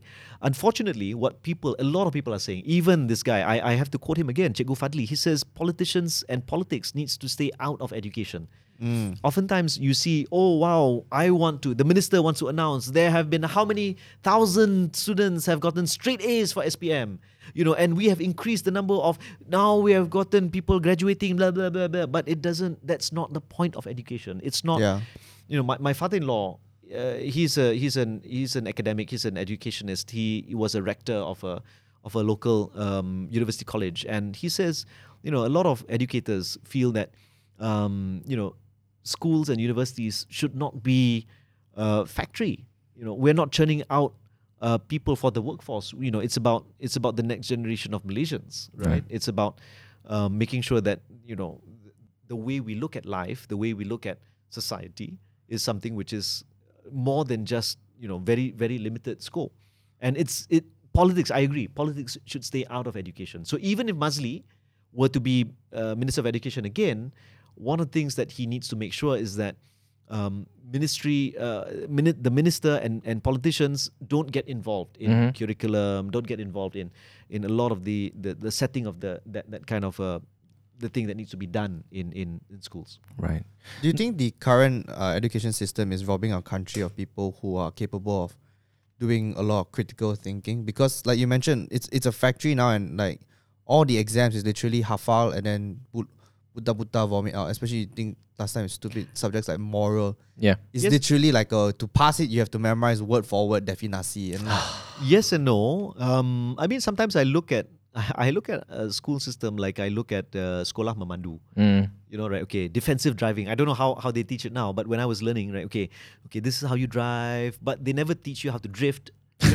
Obviously, for, for obvious reasons. But what I'm saying is that sometimes you pick up those skills later, right? Yeah. Yeah. No, I, I don't, I, I, I can't do that, right? Do donuts and stuff like that. But it's about the basics, but it's also more than that. It's about philosophy. Okay. We don't think about education as philosophy yeah. and it's about you know a worldview. Um, you know, it's about how we should look at our life in relation to others in the community, in the Mhm. nation, and and how is it that in terms of knowledge, how are we contributing to the development of that field of knowledge?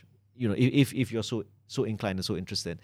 Um, so I think I think um, we have a lot to do and five years won't cut it even if Pakatan Harapan were be, you know were to be back in power uh, it has to be a generational shift and today I don't know I can't imagine how my I've, I've got a nine year old and a three year old Mm-hmm.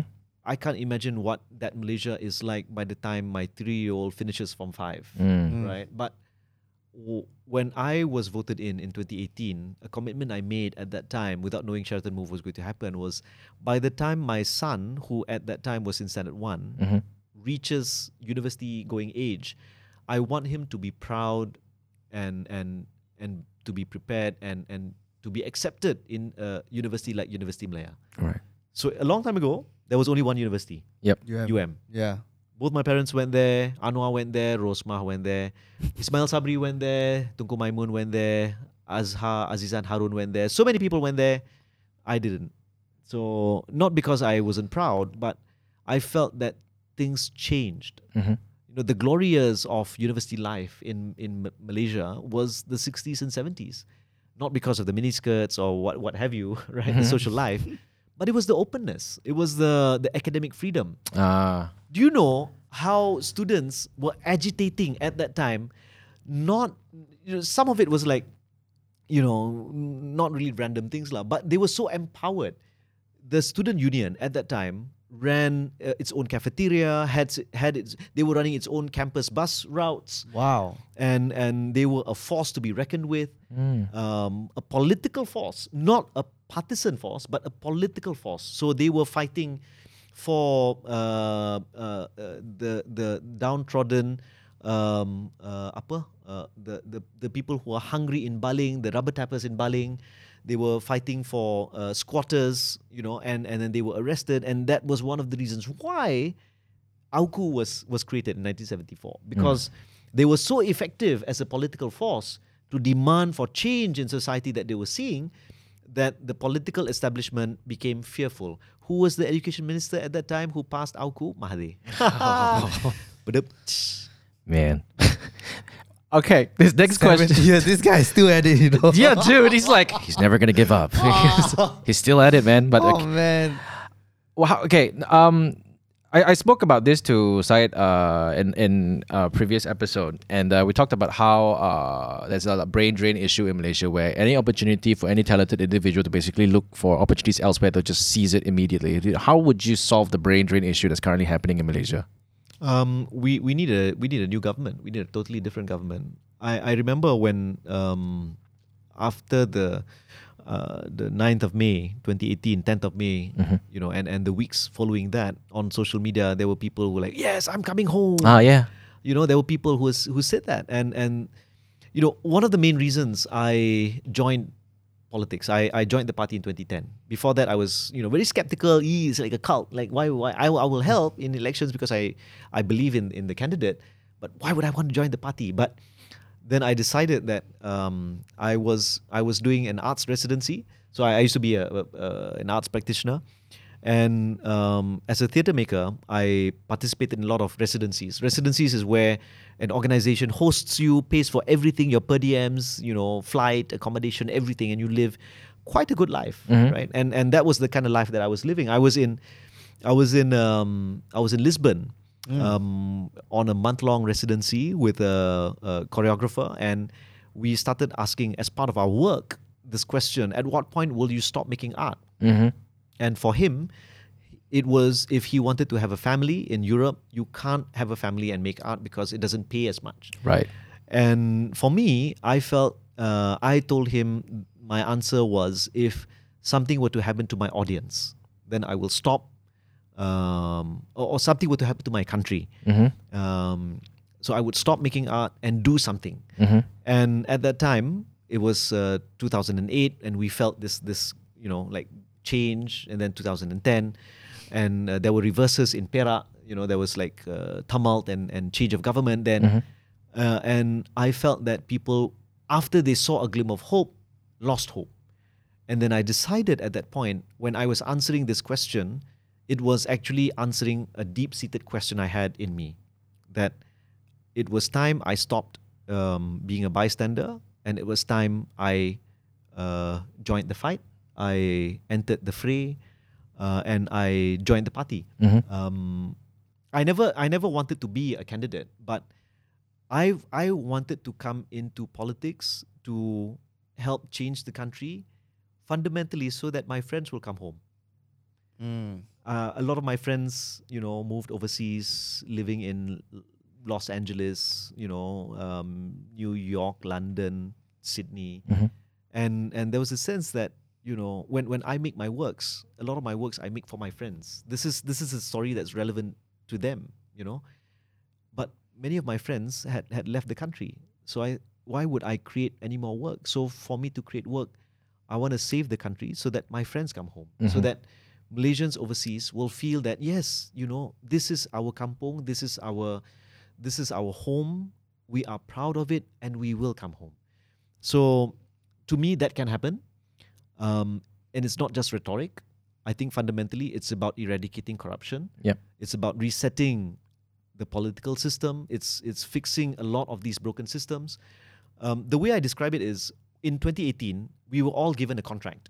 We Mhm. fought for the contract, we bid for it, and then during that bidding process, we won. We won that contract to look after this house called Malaysia. Yep. When we came in, we started look, inspecting the pipes, looking at the wiring, at the roof, at the at the kitchen, and found all these problems, right? Uh, Felda, Tabung Haji, Tabung Angkatan Tentera, uh, LCS, and a whole bunch of things. All of these things were so problematic. Mhm. And then everyone started working on different parts of the house. Little did we know at that time, people who were working on the roof also allowed room so that people can tebok atap and come in. people who were working in the kitchen in the back also left the door ajar so that orang boleh masuk from belakang. Mhm. You know, masuk pintu belakang, right? And then they came I came love in, this. they came in and they kicked us out. And we were like, look, we have the plans, the wiring, you need to change this, the pipes you have to replace. And then the roof, when we replace it, it's not just about, you know, uh, atap rembia, atap, atap, you know, whatever, right? But we, we need solar panels, this kind of thing. So, you know, we had all these plans laid out and we were beginning to replace things. We mm-hmm. were starting. And, and, and then suddenly we were kicked out. So it's, it's to me, absolutely unfair. Like, guys, we got the contract. Why are you stealing? Why are you stealing our job? You know, and and I can understand why people would say, why would I want to go back to that house? Yeah. You know, Because they the, the comments are coming like, you know, you were given 22 months to make a change and you did you guys did nothing. Yeah. But I think people also need to realize like to make changes, right? Especially in such a scale, right? Twenty two months is is not a lot of time, like in, in the grand scale of things, you know. Like you, you look at even But it was enough time to change the mind of an UMNO warlord. oh man. The amount of for- shade that's been thrown in the show today is lasting phenomenal. change, lah, for lasting change. okay. Um, now I want to uh, narrow into this one. Uh, another manifesto. Uh, I think you guys talked about. Oh, you guys released Harapan's manifesto, development of national creative and culture industry. Um, could you elaborate more on what uh, actions will be taken for this point if Harapan wins this election? Okay, as, as somebody from from the industry, um, one of the biggest challenges actually we face is different disciplines in the arts. Uh, so you know, for example, there are like six major ones, right? So there's literature, performing arts. You know, uh, you have theatre, dance. You've got uh, visual arts, uh, music, and filmmaking, Mhm. right? And uh, film is under communication. Yep. But most of the others is under MOTAC, Ministry of Tourism, Arts and Culture, with the exception for literature, where books are, you know, it's the purview of the Ministry of Education because they want to buy books, you know, Sastrawan Negara, this kind of thing, for schools. So there has to be some coordination there. So that that at that policy making level, that has to happen. Secondly, um, one of the major problems that that we have seen based on conversations with Hans Isaac, who used to run Finas, Yeah. and and and some of the others who who've come in, is that um, uh, there's not enough funding, insufficient funding. Arts making is not uh, is not profit making, and when I say that, yes, you know, when, when we think about music, it's both Billie Eilish as well as um, you know, a ghazal player, a rebab player, a, Yeah. a rebana player, right? And that that's music too. So we've got to differentiate between you know so-called commercial enterprises. Um, is a, is a, is a thin gray line, right? But it's it's important to have that uh, distinction, and um, I think the way Singapore does it to some extent is quite admirable. A lot of Malaysian theatre performers perform in Singapore Yeah. because there they are paid well because they are supported by They're an even they're even funded. They're given grants. Yeah. Yes, and and there is a corpus fund. Uh, they have an arts council. Yeah. Uh, and that way, yes, it's it's still it's still difficult for them to get funding.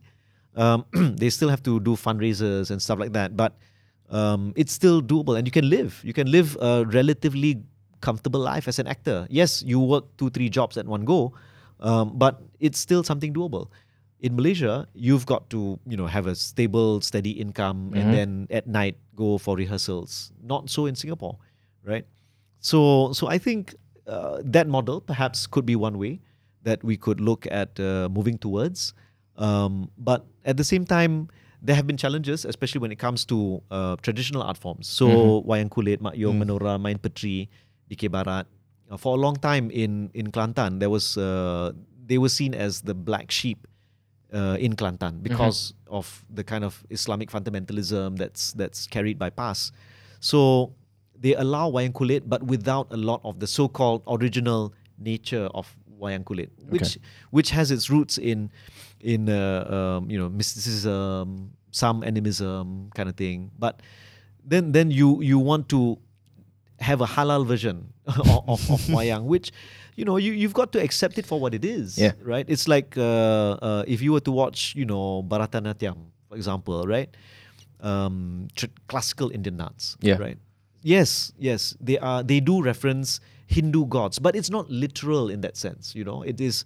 It is. It, it, these are forms perpetuated over centuries Yeah. you who are you to dictate to them you know the the mastery of their craft and and the the, the history and the pride that they have in how long you know the art form has been there longer than nations Yeah. right so it's a story they've been telling for, For- for- centuries. like, It's like you just so- can't just change Romeo and Juliet to yeah something that it's not. although we have had um, Malaysian versions of that called Romeo and Julie which, which is which was which is an adaptation yeah, yeah, yeah. So it's homage. It's an yeah, homage. homage. Yeah. So so uh, I think for me, uh, we've got to have a target, kind of like a Singapore model or a UK model, or, Or even a Thailand model, or even a Korean model. uh, I yeah. think the Korean is a great model. They the way they export their culture. yeah. Yeah. They've been doing it for like the past couple of decades, and look where it got them now in terms Yeah. of like culturally. I feel in Malaysia there are a lot of creative people, uh, very skillfully, uh, perform, perform, performance-wise, skill set and everything like that. But Yeah. any opportunity they get to use that overseas, they'll just go away. And because, only because they'll say that, oh, I don't think I can uh, exercise my skill set in my own country because I don't get that much support. Absolutely. I think we have one of the most talented um, uh, film producers and uh, her name Vis- visual effects, even. Yeah. Visual yeah, a lot. A The lot. sound mixer for that Disney Encanto is Look, man, Marvel movies, a lot of Malaysians work on it. on it. Yeah. Yeah, even Pixar, a even Pixar vis- animations. We ed- we I mean- interviewed a Malaysian girl. Yeah. There's, there's, there's, there should be nothing stopping Malaysians from going overseas. Yeah. Right. I mean, is, is, we're not like South, we're not like North Korea. Like no, Yeah, yeah. No, no, no. no, no, stop. or even if you come back, give us all your money. No, no, no, not not like that. But at the same time, it's about understanding the talent that's here and ensuring that the system enables the talent to fully realize their potential. Yeah. Uh, and I think this is firstly, it's a mindset thing. You've got to pick the right minister. You've got to re- pick the right people in the team that understands this, so that they can serve that community and make sure the industry as a whole um, can can kind of like grow. There, there are people who will argue that we don't really have an arts industry. We don't really have a creative industry in that sense. You know, you can't speak about industry without referencing hundreds of millions of ringgit Yeah. right for example maybe the scale of the productivity it doesn't is not at a billion ringgit for example I feel there's a lot of limitations lah. Because to be honest, all the creative industry people over here are self-founded. They're not. They're not supported. Yeah. I'm thinking. I'm talking. Hmm. um, yeah, I'm talking about my own experience because like nobody. Not. I'm not. I'm not. I'm not expecting the government to support me to in my creative uh, line of career. I just so happened decided to make a video and boom, it became something. And then all of a sudden we just we, we just became basically became self-sustaining. I think it's the the platform on which these industries rely on and like the ecosystem that it exists in. It's not enough to. It doesn't really help the people in the industry itself, lah. You get what I mean? i think one of the better ways uh, to show support and to sup- and, and to help uh, industry creatives actually is through tax uh, tax reduction or tar- not tariffs um uh, what do you call this tax exemptions Yeah. Yeah. so for I agree. for for you know like okay for writers you know you get you get uh, what is it a thousand ringgit off if you buy books Mm-hmm. right and then if you buy paintings for example um, and then we have some incentives for filmmakers right um, but it's got to be more than that i think Right. yeah so that's a baseline i think we can we can add more to that i think some kind of um, i worry about easy financing uh, i worry about um, because i have friends who you know like if, if you're talking about pure arts or, or you know like um, something which is non-commercial, right? Like Yep. an art film. Yeah.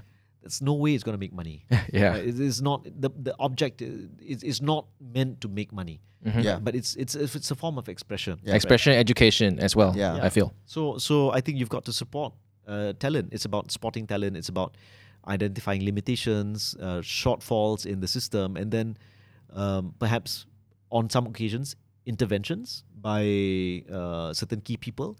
But we've got to also look at the entire system and see how the industry can benefit by uh, a more wider uh, sys- systems-wide policy change.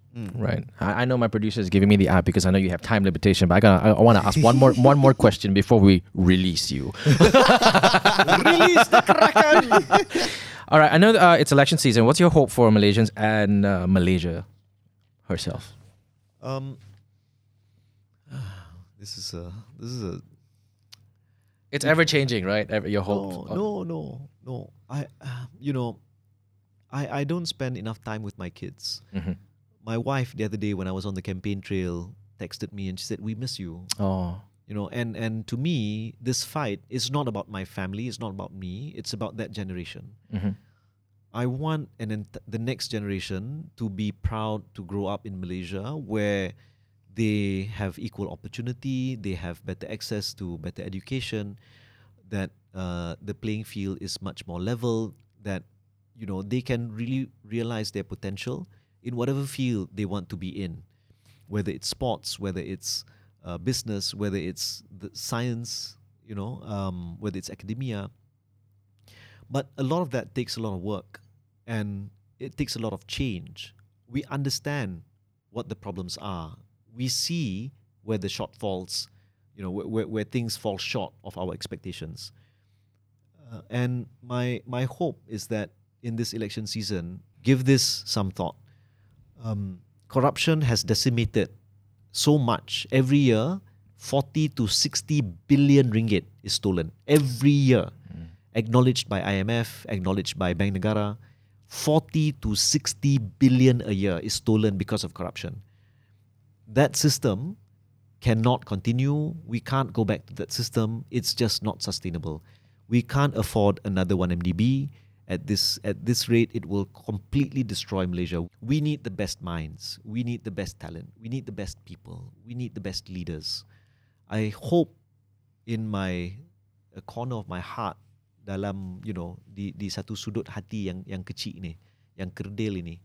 I hope that we will we will have some kind of change. You know, I I I, I I'm cautiously optimistic. I you know I'm I'm not even thinking about 20th of November, but we have one last shot, one last shot, and and there have been people who told me, you know, we've seen everybody. We we've looked at this party. We've looked at that party.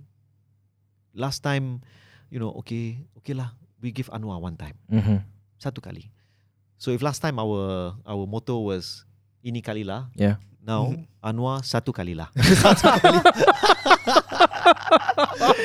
yeah, so so so I I I hope um my my wish is for a better Malaysia, Yeah. a more just Malaysia, um, uh, a Malaysia that all of us, regardless of our race, regardless of our background, regardless of our class, will be proud to, to call home. And I want Malaysians who are overseas to come home. Yeah. Come home, guys! I want to perform for you guys. Leave leave politics. You know, my hair. I want it to be black again.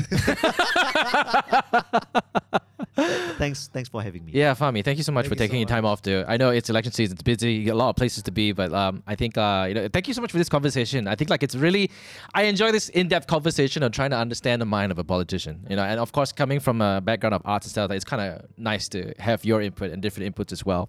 Um, I think the most important uh, thing that I would like to tell all Malaysians is to basically exercise your right to vote because uh, you may complain a lot and you may be unhappy a lot of things. Your vote will change something. And do not expect everything to change overnight because you see, it's a constant battle, an uphill battle that when everybody works together, I think we'll be able to achieve things. And for my uh, wish for more politicians to basically go down to the grounds to listen to everybody more because I feel that's where the root of the problem is. You need to understand this a little bit more. So thank you very much. Uh, you can stream us on Spotify, share this with all your friends. Remember, go out and vote, okay? 19th of November. We'll speak to you guys after 19th of November. All right. We'll speak to you guys next time.